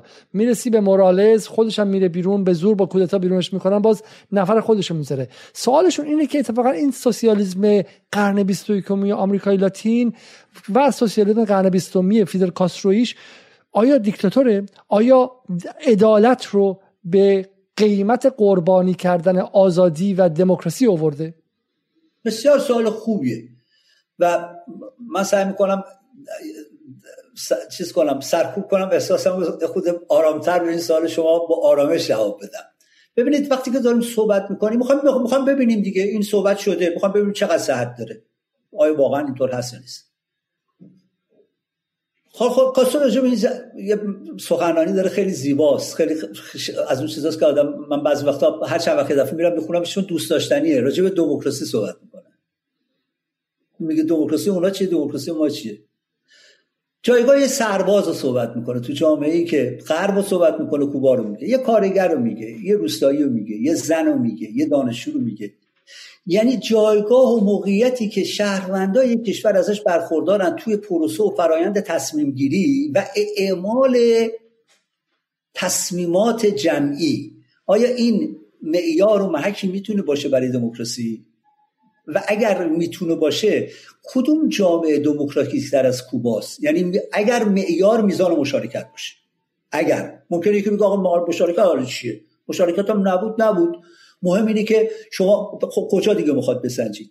ببینید من دعوت میکنم، این هست آقای یک محقق برجسته قابل احترامی آرنولد آگوست کاناداییه، میره اصلا اونجا حالا مشهور شده اینا، ولی قبل از این اتفاقات بیفته میره علاقه‌مند میشه، میگه این قطعا تبلیغ است رو کوبا، من میرم یک کتاب بنویسم مطالعه کنم، میرم فرآیند انتخابات چجوریه تو کوبا، اصلا چجوری انتخاب، چه بدنه‌های انتخاب میشن، چجوری انتخاب میشن، اینو بررسی میکنه. اساسش چیه؟ هیچ جای شما این، هیچ جای، من با جرئت اگر کسی خلافش ثابت بکنه خیلی خوشحال میشم که بگم آقا اشتباه کردم، ولی با تحقیق دارم بهتون میگم هیچ جای دیگه دنیا شما میزان مشارکتی که مردم توی انتخابات دارن مثل کوبا نداره، چون از کف محله میاد، هر محله. معیارم چیه؟ معیار چیه وقتی که انتخاب میکنن؟ معیارشون خیلی ساده است، کی از خودگذشته‌تره، کی فداکارتره، کی وقتی که یه کسی تنفروشی داره میکنه تو محله دختری به خاطر فقر اشک چشش در میاد و میره خودشو میکشه که این اتفاق جلوشو بگیره، با ترویج، با بغل کردن و در آغوش کشیدن این کسی که قربانی این مظلومیت اجتماعی شده، این بعد نماینده من بشه. این انتخاباتو دارید. حالا بیایم برسیم به این جریانی که کاسترو چرا چندین سال رئیس جمهوره، واقعا خود چندین دهه. من یه سوال واسه خودم مطرح شد که این اونور قضیه رو نگاه بکنیم. آقای علیزاده شهرابی یکی از ماها، به کدوم از این کسایی که الان حرفم رو گوش میدن، آقا توی کارخونه داری کار میکنی، یه مبارزه کارگری هم پیش اومده، یا خواست حقی هم داری، انتخابت هم میکنن به عنوان رهبر کارگرا، انتخابت میکنن تو رهبر ماش. یه سال میگذره، مبارزه ادامه داره، باز دوره انتخابات میشه، حتی تو میای میگی آقا ما برو ول کنیم. کارگرا تشخیصشون اینه که تو بهتر از هر کسی دیگه میتونی خواستشون رو نمایندگی کنی. شما تشخیص کارگرا از کجا میدونین؟ رفراندوم داشتین در کوبا؟ چون همین بحث در مورد ایران صادقه. الان مصطفی تایزاده میگه بعد از 42 سال رفراندوم بزنین ببینین که مردم شما رو میخوان یا نمیخوان. آیا مردم میخوان آمریکا ستیزی کنن یا نمیخوان آمریکا ستیزی کنن؟ من پیشنهاد میدم آقا رفراندوم بزنین که اصلا آقای تایزاده واجد شرایط هستش به عنوان شهروند ایرانی حرف بزنه یا نه؟ کسی که دستور خمیر کردن کتاب میداده، پولز داد میکردن تو مغز مردم، همه کارا رو میکردن، الان هم میگه ته حرفش اینی که اونور ببندیم، این اصلا واجد صلاحیت هست حرف بزنه اگه رفراندومیه. من سخنرانی میکنم، یه دفعه 5 دقیقه به من تو تلویزیون راه وقت بدن، 100% برنده رفراندوم هم میشن که ایشون واجد صلاحیت نباشه. همینجوری نیستش که رفراندوم هر کسی قدم بذاره وسط اونجایی که ببینید مثالش چجوریه. رفراندوم مثالش چجوریه؟ الان شهرابی که غیر خودی جمهوری اسلامیه، اول انقلابم گمانم زندان بوده و غیره، به تایزاده‌ای که بچه جمهوری اسلامیه، معاون وزیر جمهوری اسلامی بوده، به اون میگه صلاحیت نداره؟ آره. ببینید به این چیزا نیستش که باید حرفا رو سنجید، حرفا رو باید سنجید، این کیه اون کیه رو بذاریم کنار. من هیچکی ایشون هم بکاره، مثلا اینا رو کنار. شما رو نفوذی و به شکل دشمن و ضد انقلاب و اینا میدونستن، درسته؟ باشه. خب اونا حالا بک‌گراند قضیه است. الان صحبت آقایون امثال آقای تاجزاده اینی که اولا شما مگه الگون چیز ندارید؟ نمیگید که غرب، نمیگید آمریکا، همین چیزی که دارید میگید. امروز شما پیشنهاد رفراندوم بدید واسه ایالات متحده، واسه انگلستان، واسه یه جای دیگه، هیئت حاکمه شا چشم. ادعاشون اینه که هر انتخاباتی که برگزار میشه اونجا آزاد، بین خانم کلینتون و آقای ترامپ، بین آقای ترامپ و آقای بایدن، بین مکرون و لوپن، دیگه نیازمند رفراندوم نیستن. خب اینا رو میشه با حوصله صحبت کرد. واقعا من اعتقادمو بگم حالا ونزوئلا رو صحبت کردیم، حتی ایران انتخابات در ایران به اعتقاد بنده آزادتر از انتخابات در ایالات متحده آمریکا است. چرا؟ به خاطر اینکه در قبضه بانک ها و صنایع نظامی نیست. خیلی ساده. به خاطر اینکه 50 تا خانوار، 100 تا خانوار اینا تصمیم نمیگیرن که از این حزب باشه از اون حزب باشه، قدرت دست کی باشه رئیس جمهور تعیین میکنن. مردم مشارکت دارن، حالا کم زیاده، بیشتر باید باشه، آزادتر باشه، اینا مباحث دیگه است که باید باشه. از رهبریش گرفته تا رئیس جمهور گرفته، هر نهادی تو جمهوری اسلامی دارید اینا انتخابات داره صورت میگیره. من میتونم نقد داشته باشم بهش، نظارت استحبابی اشکال داره، نه اینا همش قابل بحثه. حالا بهش میرسیم. برگردیم به اینجا. ادعا میشه که کاسترو رفراندوم نذاشته، کاسترو انتخابات آزاد نذاشته، ابزار لیبرال دموکراسی، نه دموکراسی. بگید برای اینکه وارد دعوای بی‌پایان نشیم، این دموکراسی که شما میگی لیبرال دموکراسی نیستش، نوع دیگه از دموکراسی، درسته؟ چه فرقی داره؟ چند جمله. ببینید لیبرال دموکراسی واسه ایده خاصه، خیلی ساده هست، دموکراسی هست، آزادی هست، ولی واسه یه طبقه اجتماعیه. بقیه لفاظیه. وقتی که از آزادیشون صحبت میکنیم در عمل از آزادی بهره‌مند نیستن، چه تو تعیین شغل، تو چه تو دریافت حقوق، چه تو تصمیم گیری در رابطه با لوایح. هر قسمتی از جریان مربوط به سرنوشت خودشون رو که در نظر بگیرین، مردم کنار گذاشته میشن. دموکراسی مردمی خود ساده، دموکراسی یعنی اون اصلا اون لفظی که تلقی که هم از دموکراسی دارن اینی که مردم، وقتی میگه دموکراسی هم فوتبال مردم دیگه. خب پیش مقایسه کرد با این ضابطه ایالات متحده رو با ایران میشه سنجید، با کاسترو رو حالا داریم صحبت میکنیم، با کوبا رو که دارن نقد میکنن میشه سنجید. ببینید یه چیز جالبی ها شما دیدید، من دیدم، هممون داریم نگاه میکنیم، تو هر جامعه‌ای مسئله انتقال قدرت از یه نسل به نسل دیگه مطرحه. کدوم جامعه رو با سراغ داریم مثل کوبا؟ این انقدر اسموت، انقدر نرم، انقدر راحت این انتقال صورت گرفته باشه به یه نسل دیگه، به رغم همه سرمایه‌گذاری‌های آمریکا به یه نسل دیگه. میگم به رغم همه تلویزیون‌هایی که دارن، به رغم همه این به شکلی چی بهشون میگن میامی کیوبنز، درسته، کوبایی‌های اپوزیسیون و براندازی که در میامی هستن، مثل لس آنجلسی‌های ایران و غیره، به رغم هم درست میگید شما، به رغم همه سرمایه‌گذاری که آمریکا برای از بین بردن کاسترو انجام داده، از جمله 500 عمل ترور مستقیم شخصی کاسترو، ولی راست میگید از کاسترو به برادرش جنگ قدرتی رخ نداد. و بعد از راول و آقای کنل الان میبینید کنل واسه یه نسل دیگه است، نسل فراول اینا نیستش، اصلا بچه ایناست، بچه بزرگشونه. این الان رئیس جمهور مملکته و اینا چقدر هوشمندانه. شما اینا رو نمیگن.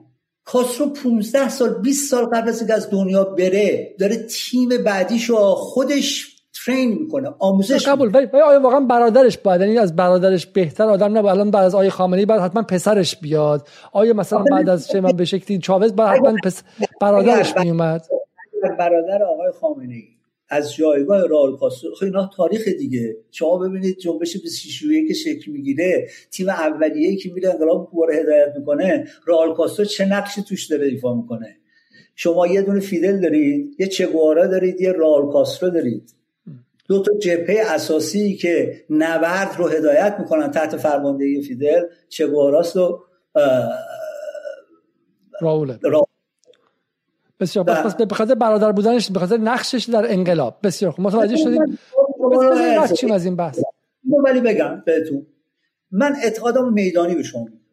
کاسترو اگر از تو زمانی که قبل از اینکه رفت و مریض شه از قدرت بره کنار، اگر میخواست سلب مسئولیت از خودش بکنه و کنار بره، اعتقاد عمیق من اینه که نه تنها با اعتراض، با مخالفت وسیع مردم کوبا مواجه میشد.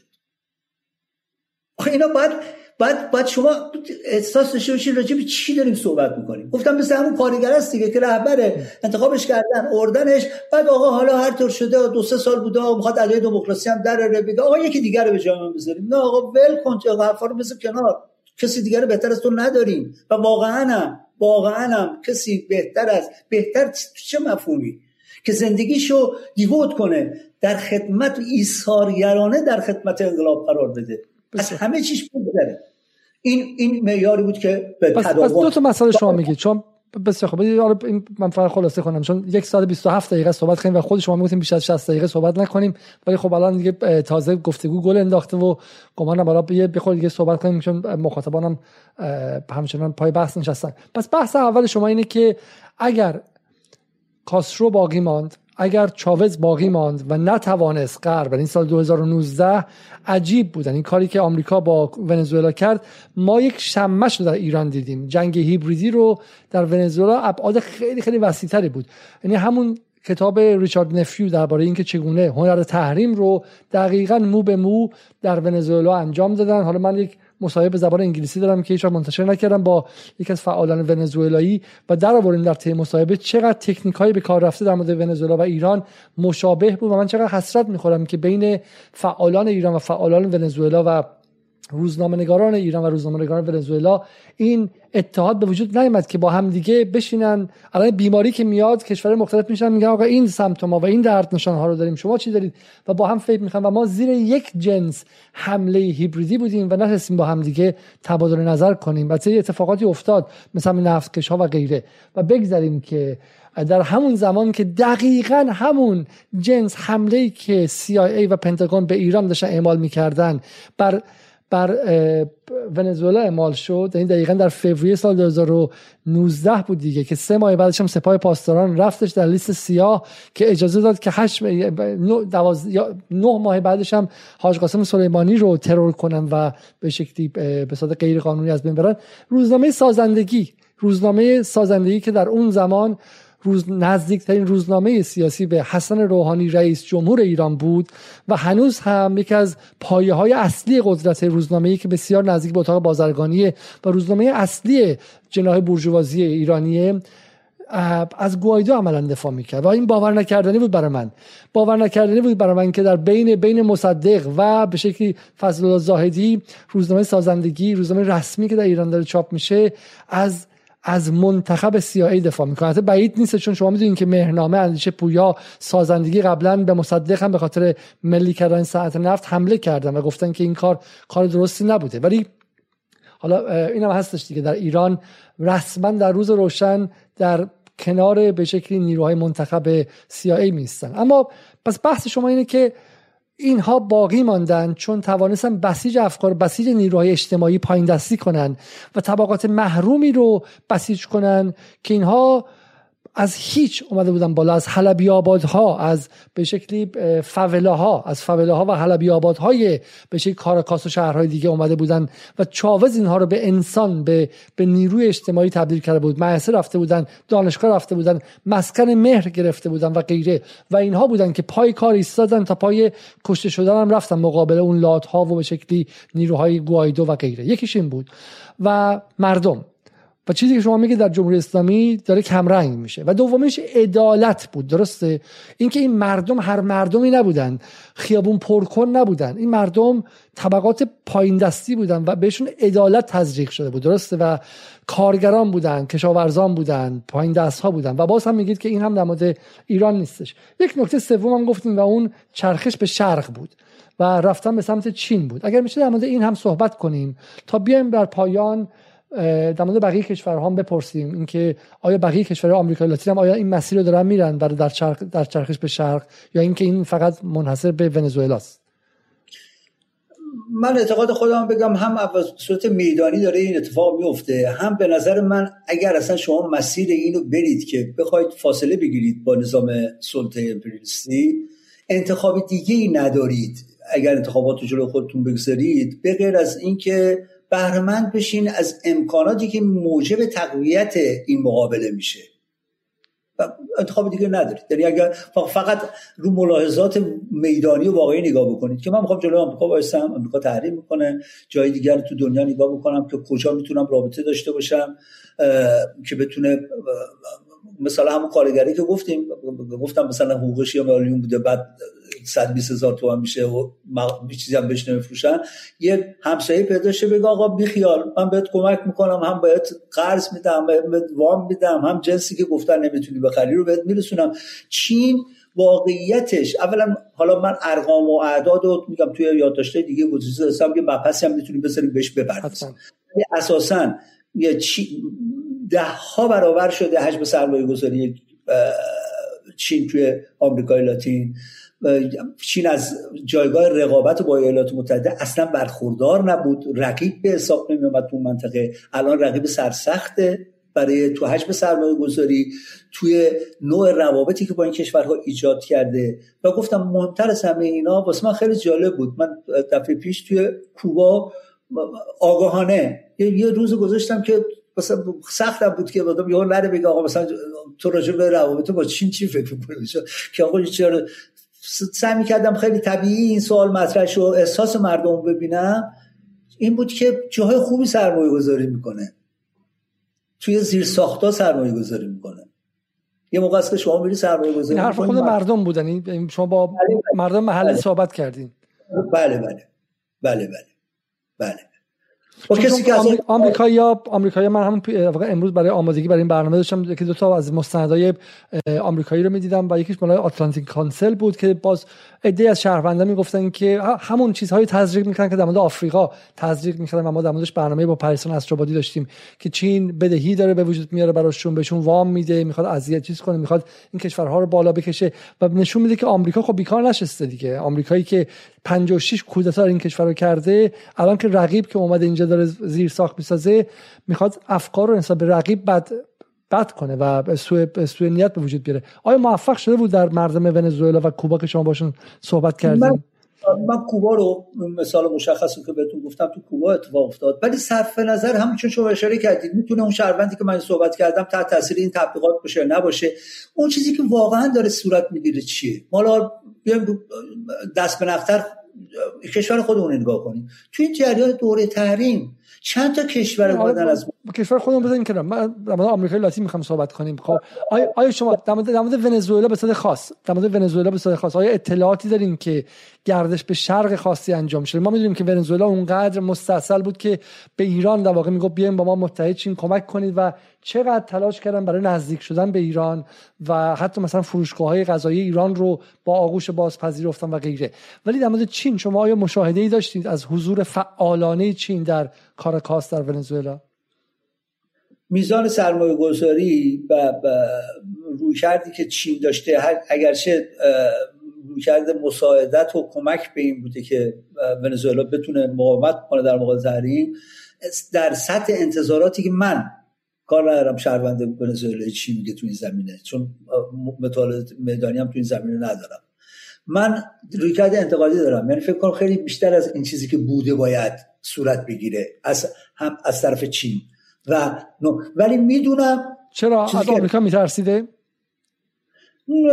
آقا دست بشه من ترس نمیذارم. چین به عنوان یک کشوری که برجهت محاسبات، یعنی این ملاحظات خودشو داره که چجوری بتونه روابط اقتصادیشو با آمریکا حفظ بکنه، اسمش حالا من میگم لغت ترس واقعا اینجا نمیبینم، یه سری ملاحظات دیگه، حالا درست یا غلط میشه بهش پرداخت. کما اینکه در رابطه با خود ایران هم این جریان برجام و توافق و اینا واسه چین این ملاحظات اینجوری مطرح میشه که نوع همکاریش و سطح همکاریش منوط به نوع تعامل ایران هستش با ایالات متحده و در رابطه با مسئله انرژی هسته اینا. ولی کلا استثنا نمیبینم جریان ونزوئلا رو توی رویکردی که چین توی کشورهای مثل ایران، منطقه آسیا، آفریقا، آمریکای لاتین رویکرد بست مناسبات اقتصادی و منافع خود چین رو توی بست این نوع روابط اقتصادی میبینه. اونقدرم به خاطر این نیست که برای این میکنه یا برای اون میکنه، یه رویکردی داره در تو نظم نوین جهانی، جایگاهی که خودش ازش برخورداره. من خودم ارزیابی می‌کنم که این گسترش پیدا میکنه تو این دوره، هم با ونزوئلا گسترش پیدا میکنه. حتما ما در موردش برنامه‌ای خواهیم داشت و توضیح خواهیم داد که عملا معادل بلتن رود پروژه رو چین داره در آمریکای لاتین به وجود میاره. آمار و ارقام خیلی خیلی جدید، خیلی خیلی خاصی داریم و یک برنامه خیلی خیلی مشخص دعوت می‌کنم که از همه بینندگان در چند هفته آینده این برنامه رو خواهیم داشت، چون تا من برای آمادگی برای گفتگو با شما متوجه شدم که چه دریایی از به شکلی پروپاگاندا علیه حضور چین در آمریکای لاتین هست و به واسطه اون متوجه شدم که چه حضور به شکلی هوشمندانه چین داشته و در آرژانتین، در برزیل به ویژه، در خیلی خیلی از این کشورها تونسته زیرساخت‌های خیلی خیلی خاصی ایجاد کنه. و به ویژه مثلا چین جالبه که در 10 سال گذشته با تشویق فرصت‌های تجاری در برزیل، کلمبیا، پرو و بولیوی توجه خود را به آمریکای لاتین معطوف کرده تا فقط نه فقط در بخش‌های استخراجی بلکه در حوزه زیرساخت‌ها، خدمات تجاری، مالی، سرمایه‌گذاری، تولیدی و صنعتی فعالتر شه. توسعه خطوط راهن و نیروگاه‌های برقابی، بخش‌های مثل تولید انرژی تجدیدپذیر، تولید خودرو، ارتباطات راه دور و بهره‌برداری از مواد معدنی استراتژیک مثل مس و لیتیوم باعث تنوع بخشی به دامنه روابط چین و جغرافیای پهناور آمریکای لاتین شده که در موردش توضیح خواهیم داد و یه برنامه خیلی خیلی مستقل خواهیم داشت. من بیشتر در واقع دنبال مشاهدات میدانی شما بودم که آیا یک حضور چینی ها مشخص بود در این کشورها، مثلا در کوبا به ویژه، در ونزوئلا، و دومیش این که احساسات کسانی که شما باشون حرف زدید آیا احساسات چین ستیزانه داشتن، این احساس داشتن که مثلا ما داریم مستعمره چین میشیم الان، یا اینکه نه یک خودآگاهی به شکلی سیاسی و تاریخی بیشتر و عمیق‌تری در اون کشورها وجود داره؟ عمیق‌تر وجود داره و وسعت تبلیغاتی که با ایران شاهدش هستیم تو این زمینه اصلا قابل قیاس با اونجا نیستش. کوبا که اصلا مسئلهش فرق می‌کنه. کوبا شما شهروند کوبایی، حالا حتی مخالفم که هستش، سطح آگاهی سیاسی بالاست کوبا. سطح آموزش و اطلاع بالاست. تنها کشوری که تو ایران دنیا من دیدم ایران و عراق با هم دیگه اشتباه شده، مثلا امکان نداره کسی بگیره. خیلی جای دیگه میگه ایران عراق اینا همش یکی، اینا نه اونجا سطح آگاهی بالاست تو همه موارد از جمله توات. من فرصتم استفاده بکنم تو کانال تلگرامی خودم در رابطه با همین مبحث آخری که مطرح کردید، روابط چین و آمریکای لاتین، یه چند تا یادداشت داشتم که یه سری ارقام و اطلاعات هستش که مطالعات چیز هستش، اونم میشه بهش رجوع کرد. حالا به عنوان بیننده‌تون هم تو برنامه‌ای که دارید بهش. حالا میگم من فقط بگم که 19 کشور در حوزه آمریکای لاتین توافقنامه همکاری برای پروژه زیرساختی جاده ابریشم جدید با چین را به امضا رساندند که این طرح کمربند و راه موجب نگرانی جدی واشنگتن شده و رسانه‌های آمریکایی به صورت خیلی فعالانه علیه حضور چین در اون کشورها مشغول ایجاد پروپاگاندا هستند. یک نکته دیگر من می‌خواستم بگم و بحث رو در واقع تقریبا به پایان ببریم و اون هم به شکلی نقش روسیه است در آمریکای لاتین و نقش فعالی که داره. حالا من قبل از اون فقط یک نکته به عنوان جالب بگم که شما میدونید که بسیاری از این کشورهای آمریکای لاتین که زیر سلطه آمریکا و واشنگتن هستن حق نداشتند که چین رو به رسمیت بشناسن. یعنی این خیلی قصه جالبی، مثلا کشور پاناما، خب مثلا پاناما جمعیتش چقدره، مثلا نقشش در جهان چقدره، پاناما اجازه نداشتش که تا همین اواخر چین رو و پکن رو به عنوان دولت رسمی به رسمیت بشناسه و سفارت چین در کشور خودش داشته باشه و مجبور بود که چین تایپه یا تایوان رو به رسمیت بشناسه، چون آمریکا خیلی جالبه دیگه اوج زورگویی و قلدری و لاتبازی جهانیه، در حالی که خودش از اوایل دهه 70 1973 یا 71 گمانم با چین داره کار میکنه و چین جمهوری خلق چین رو به رسمیت شناخته و داره باش همکاری میکنه، اما به کشورهای کوچیک دستور میده که تایوان رو به رسمیت بشناسن که هنوز بتونه این دعوا رو در سطح حقوقی در سازمان ملل دنبال کنه که دو کشور هستن، چین قانونی هست نه. پاناما برای مثالی که از اینها بود و پاناما همین اواخر حدوداً 1-2 سال پیش به صورت مستقل و بدون اجازه گرفتن از واشنگتن یا مشورت با واشنگتن سفارت تایوان رو بست و سفارت چین رو باز کرد. خیلی عجیبه. یعنی در ایران اینو باید شما بدونید که اگر مثلا ما با آمریکا رابطه داشتیم الان این نبود که وضع اقتصادی ما لزوما بهتر بود، آمریکا میگفت نه شما از نصف اقتصاد جهان که چینه باید محروم شید. اگر ما مثلا زمان شاه بود شاید مجبور بودیم که سفارت چین در ایران نداشته باشیم، سفارت تایوان داشته باشیم برعکس. و یه نکته جالب این که برای مثال نیکاراگوآ رو هم تا همین اواخر که ساندینیستا برگشتن به قدرت حق نداشتن که سفارت چین داشته باشن و حدوداً فقط 6 ماه پیش بود که صبح که به شکلی دولت عوض شد بعد از ظهر سفارت چین باز شد، سفارت تایوان بسته شد و فرداش اعلام شد که چین با سرمایه‌گذاری عظیم چند میلیارد دلاری کانال نیکاراگوآ رو خواهد ساخت که عملاً موازی کانال پاناما خواهد بود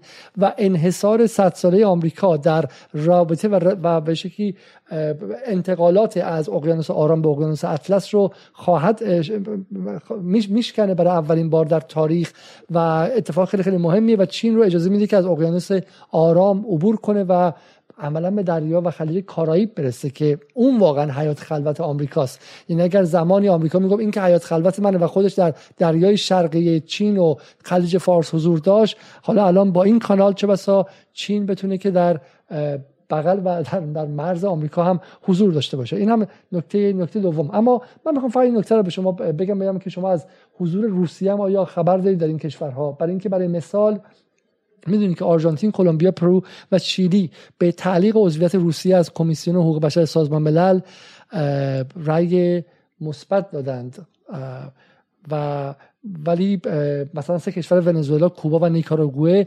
استقلال جمهوری‌های دانتسک و لوهانسک رو هم به رسمیت شناختن. خب و در واقع نشون میده که خب روسیه هم داره نقش بازی میکنه. حتی در مورد کودتای ونزوئلا گمانم که پوتین اعلام کرد که من خط قرمزی دارم از جایی به بعد. و بحث اصلی اینه، توازن جدید قوا، قدرت گرفتن روسیه و به شکل ابرقدرت شدن چین رو آیا شما در آمریکای لاتین حس کردین در این سفرهای اخیرتون؟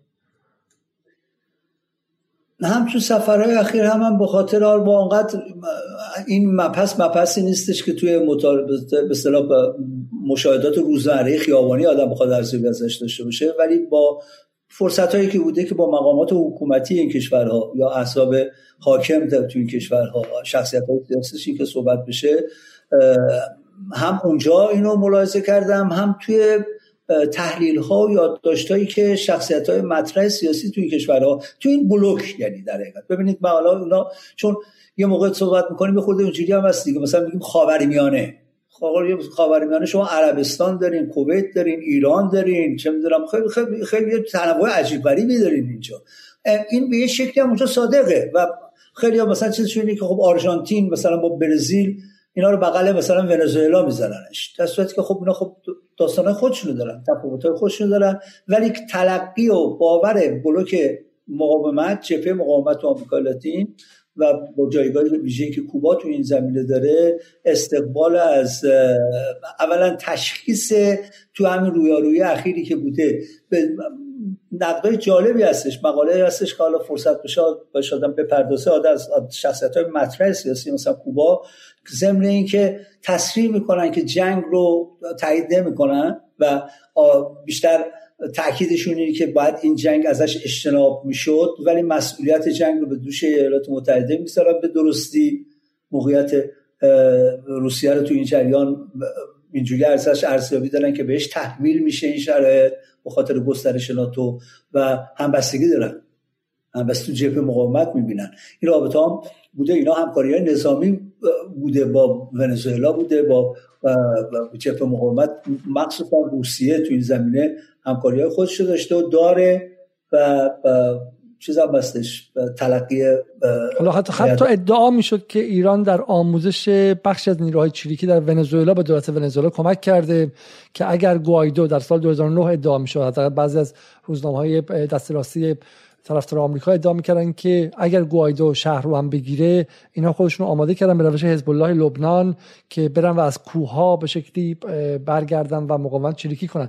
این به نظر میاد که این جمله که شما گفتین جمله دقیقه، من میخوام مخاطب بهش فکر کنه، جبهه مقاومت میبینن خودشون رو، در حالی که ما خودمون رو فقط به همینجا محصور میبینیم و فکر میکنیم که فقط شیعیان هستیم در ایران و عراق و حالا لبنان. اما در آمریکای لاتین هم اونها خودشون رو بخشی از جبهه مقاومت وسیع‌تر میبینن که آن چیزی که اینها رو به هم وصل میکنه دشمنی مشترک با امپریالیسم آمریکاست و زخم مشترکی که از کودتاها، از تحریم‌ها، از جنگ‌های نظامی، از ترورها و از دخالت‌های مستقیم آمریکا داشتن. همینطوره و واسه همین هم هستش که به روکرشون نسبت به ایران و جمهوری اسلامی ایران هم تو همین چارچوب مطرح میشه. یعنی به عنوان یک کشوری که توی جبهه مقاومت قرار داره نگاه میکنن، نه تنها به این صورت، به عنوان یک کشوری که شهامت و جرأت خودش رو به صورت مثال زدنی توی دو تاریخ معاصر، اینا شوخی نداره. این داستانی که شما برید پایگاه نظامی ایالات متحده رو بزنید، باید تو جبهه مقاومت باشید تا بدونید که معنی این قضیه چیه. ستودنی نگاه میکنن ها، من با اطلاعات به شما میگم، حتی کوبا با دید تحسین آمیز نگاه میکنن، شهامت، جرأت، استقامت. من منظورم چیزی است که حالا همه چیز سفید است و از اون خوب است، ولی چون توی مقاومت صحبت کردید که رویکردشون نسبت به چین و روسیه و یا خودشون چه جوریه نسبت و اینجاست که وقت سرفصل صحبت ما میشه که بیشتر از این واقعا جان نداره که مخاطبین خسته بشن که، ولی صحبت اصلیه که خب حالا همه اینا خیلی خوب چیکارا باید ما با آمریکایی‌ها چیکار میتونیم بکنیم که نکردیم. من یادداشت آخری که نوشتم اینه: غفلت از آن چیزی که باید میشده است و نشده است.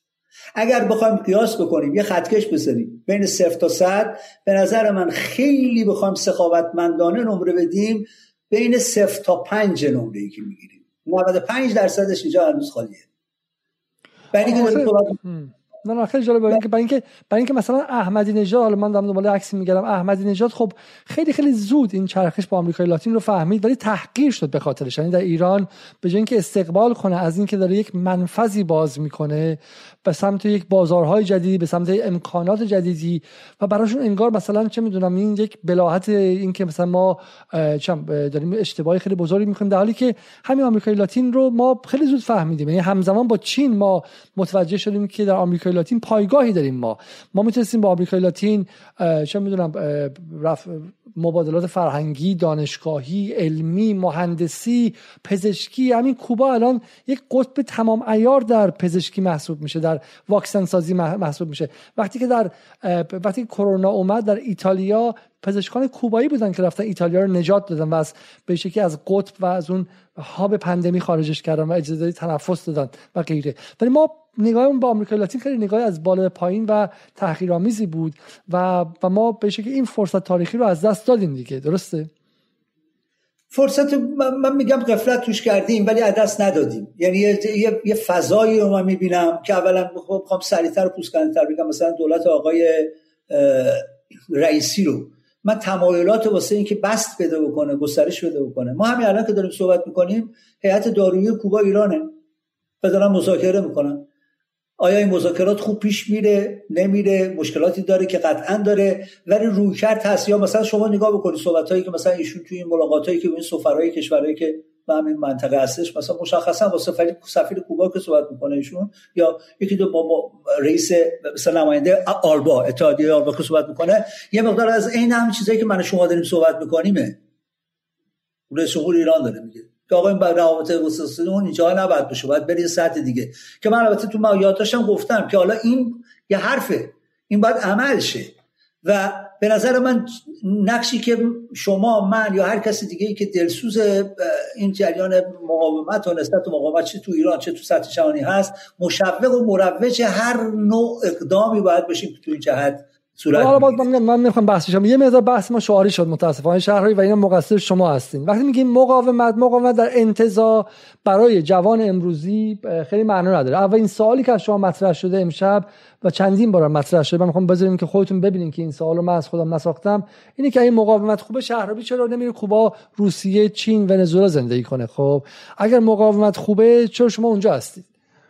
خیلی خوبه، سوال خوبه که چقدر خوب شد که مطرح کردید. اگر من میدونستم این سوال شد و مطرح نمی‌کردین واقعا گرایه داشتم ازتون. سوال خوبی هم هستش.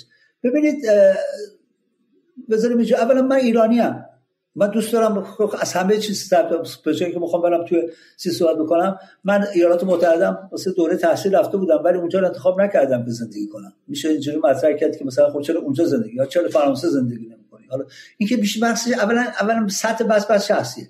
دوانم من انجا ما جایی که میخوام زندگی کنم انتخاب کردم. من جایی که زندگی میخوام بکنم ایرانه. مفیدترم. چرا این کارو میخوام بکنم؟ چرا ایران؟ برای اینکه فکر میکنم برای اهداف خودم نقش مؤثرتری میتونم داشته باشم با حضورم در ایران. معیارهای من ایناست. ولی اگر این معیارها نبود و امکان این بود که من یه جایی انتخاب بکنم برای زندگی، چون دارن سوال میکنن، من میرفتم همون سرزمین عجایب، همون میرفتم کوبا.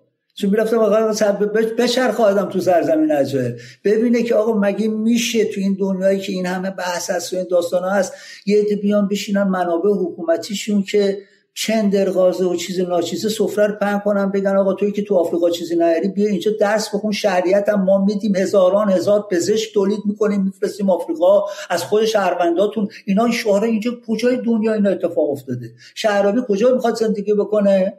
خیلی خوب، این سواله، شما اینو بهش بررسی بکنید.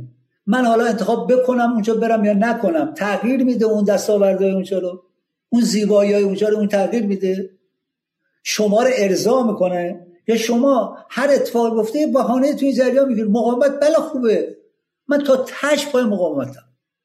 از من چون شخصی پرسیدن ها از تاش تا تاش منو نگاه کنم تو روز قدس بر کفنم هم پوشیدم تو خیابون. خیلی شعاریه ابن با سفیر کوبا هم رفتیم تو دزارات روز قدس با سفیر کوبا با بچهای حزب الله کفن داشتم روش نوشته بود. یکیش گفتم آقا بدید منم تنم بکنم هست نه به عنوان شعار. آخه چرا این کارو دارم میکنم؟ من راه دیگه ای واقعا اگر یکی از این دوستانی که این سوالو کرده بشینه با من صحبت کنه آقا اشتباه میکنی، مسیر دیگه غیر از مقاومت هست که اون به نتیجه میرسه، بحث کنیم با هم دیگه بچن اینکه حالا چرا نمیری کوبا. حالا باشه واسه این مخاطب بدونه که شهرابی از کجا آمده. من نمیخوام وارد حاشیه‌اشم. شهرابی آیا از ارکان نظامی که الان رانت هم داره، خودی معاون وزیر جایی و غیره، شهرابی به من بگه که رابطه نسبتش با جمهوری اسلامی چیه که اینقدر مقاومت میکنه؟ ببینید شهرابی چون اسم بردید، من 16 سالم بوده، 16 و بین 16 و 17 سالگی با چیزهای دم دستی که دستم می آمده این چیزهایی می خوندم به این نتیجه رسیدم که آقا اگر دنبال چیزم بودم، حالا به هر دلیلی از ظلم بدم می آمده، از تبعیض بدم می آمده، آزادی دوست داشتم، از اینا دوست داشتم، حالا به خاطر جوونی بوده هر چی بوده. تو اون مسیر با مطالعات اولیه 50 خورده سال پیش به این نتیجه رسیدم که یه مشکل اساسی جامعه بشری داره، نه اینکه مشکلات دیگه نداره، و اون یه نظام سلطه است. من با این نظام مشکل دارم. من فکر میکنم تا این نظام هست عدالتی برای جامعه بشری محقق نخواهد شد. فقر، بیکاری، تورم، غارت منابع طبیعی، آلودگی محیط زیست، از بین بردن منابع، همه اینا میشه مستدل صحبت کرد و به این نتیجه رسید که بانیش نظام سلطه است. خب با این بک‌گراند من هر کس که علیه این نظام موضع ور میداره باهاش بلاک میبندم تا اون میزانی که ور میداره. هر جا که سستی میکنه باهاش مخالفم.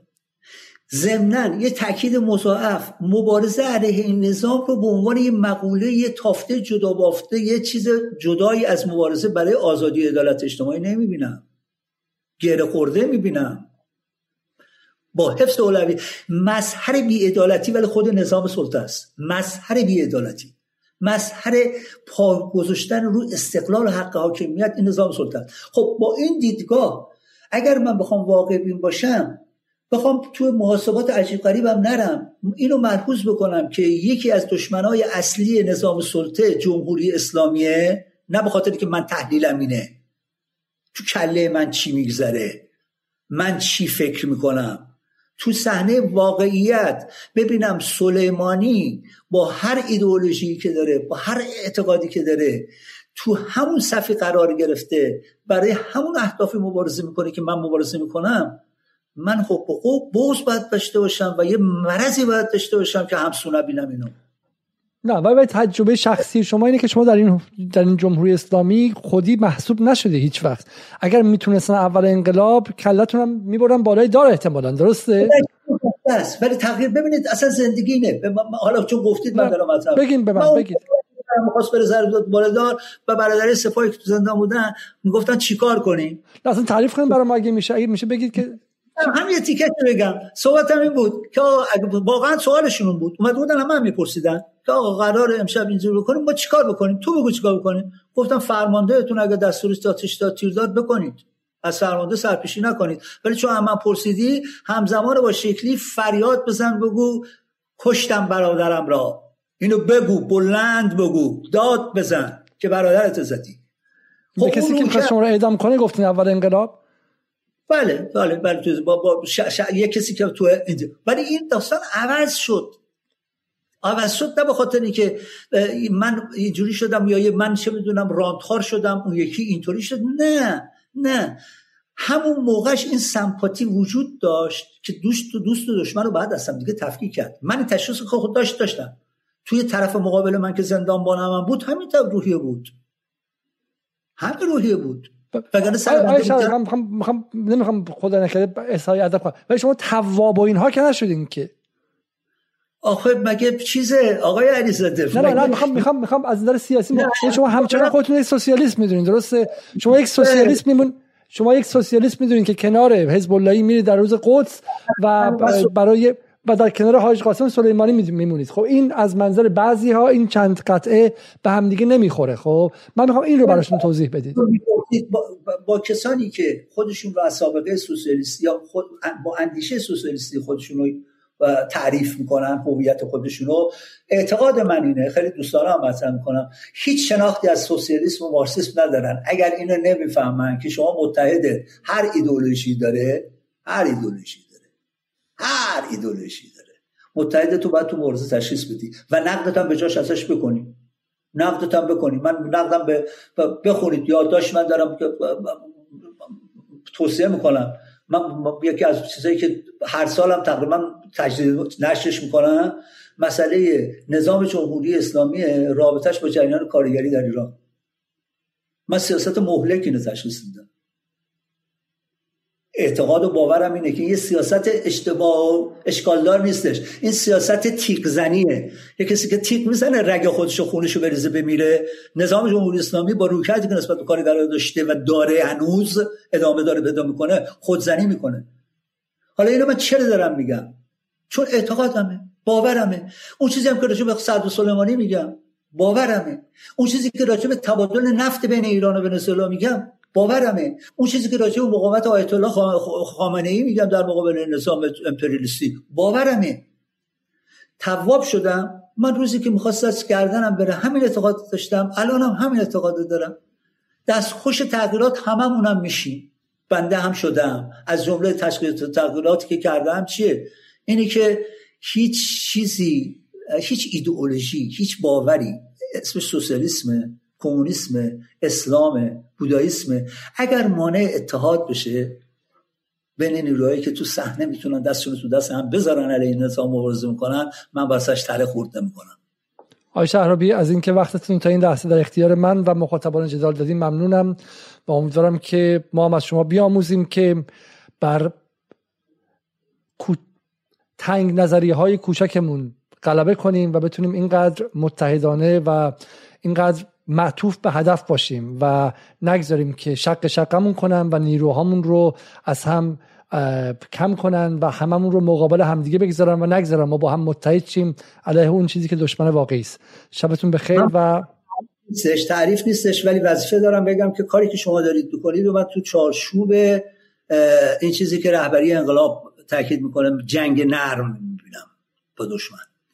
جنگ نرم، پاسخ به تبلیغات دشمن، زمینه ایجاد کردن واسه بصیرت، فهم، دانش، اطلاعات و وحدت. دانش زنده باد. کارتون رو ادامه بدین. خیلی خیلی ممنون.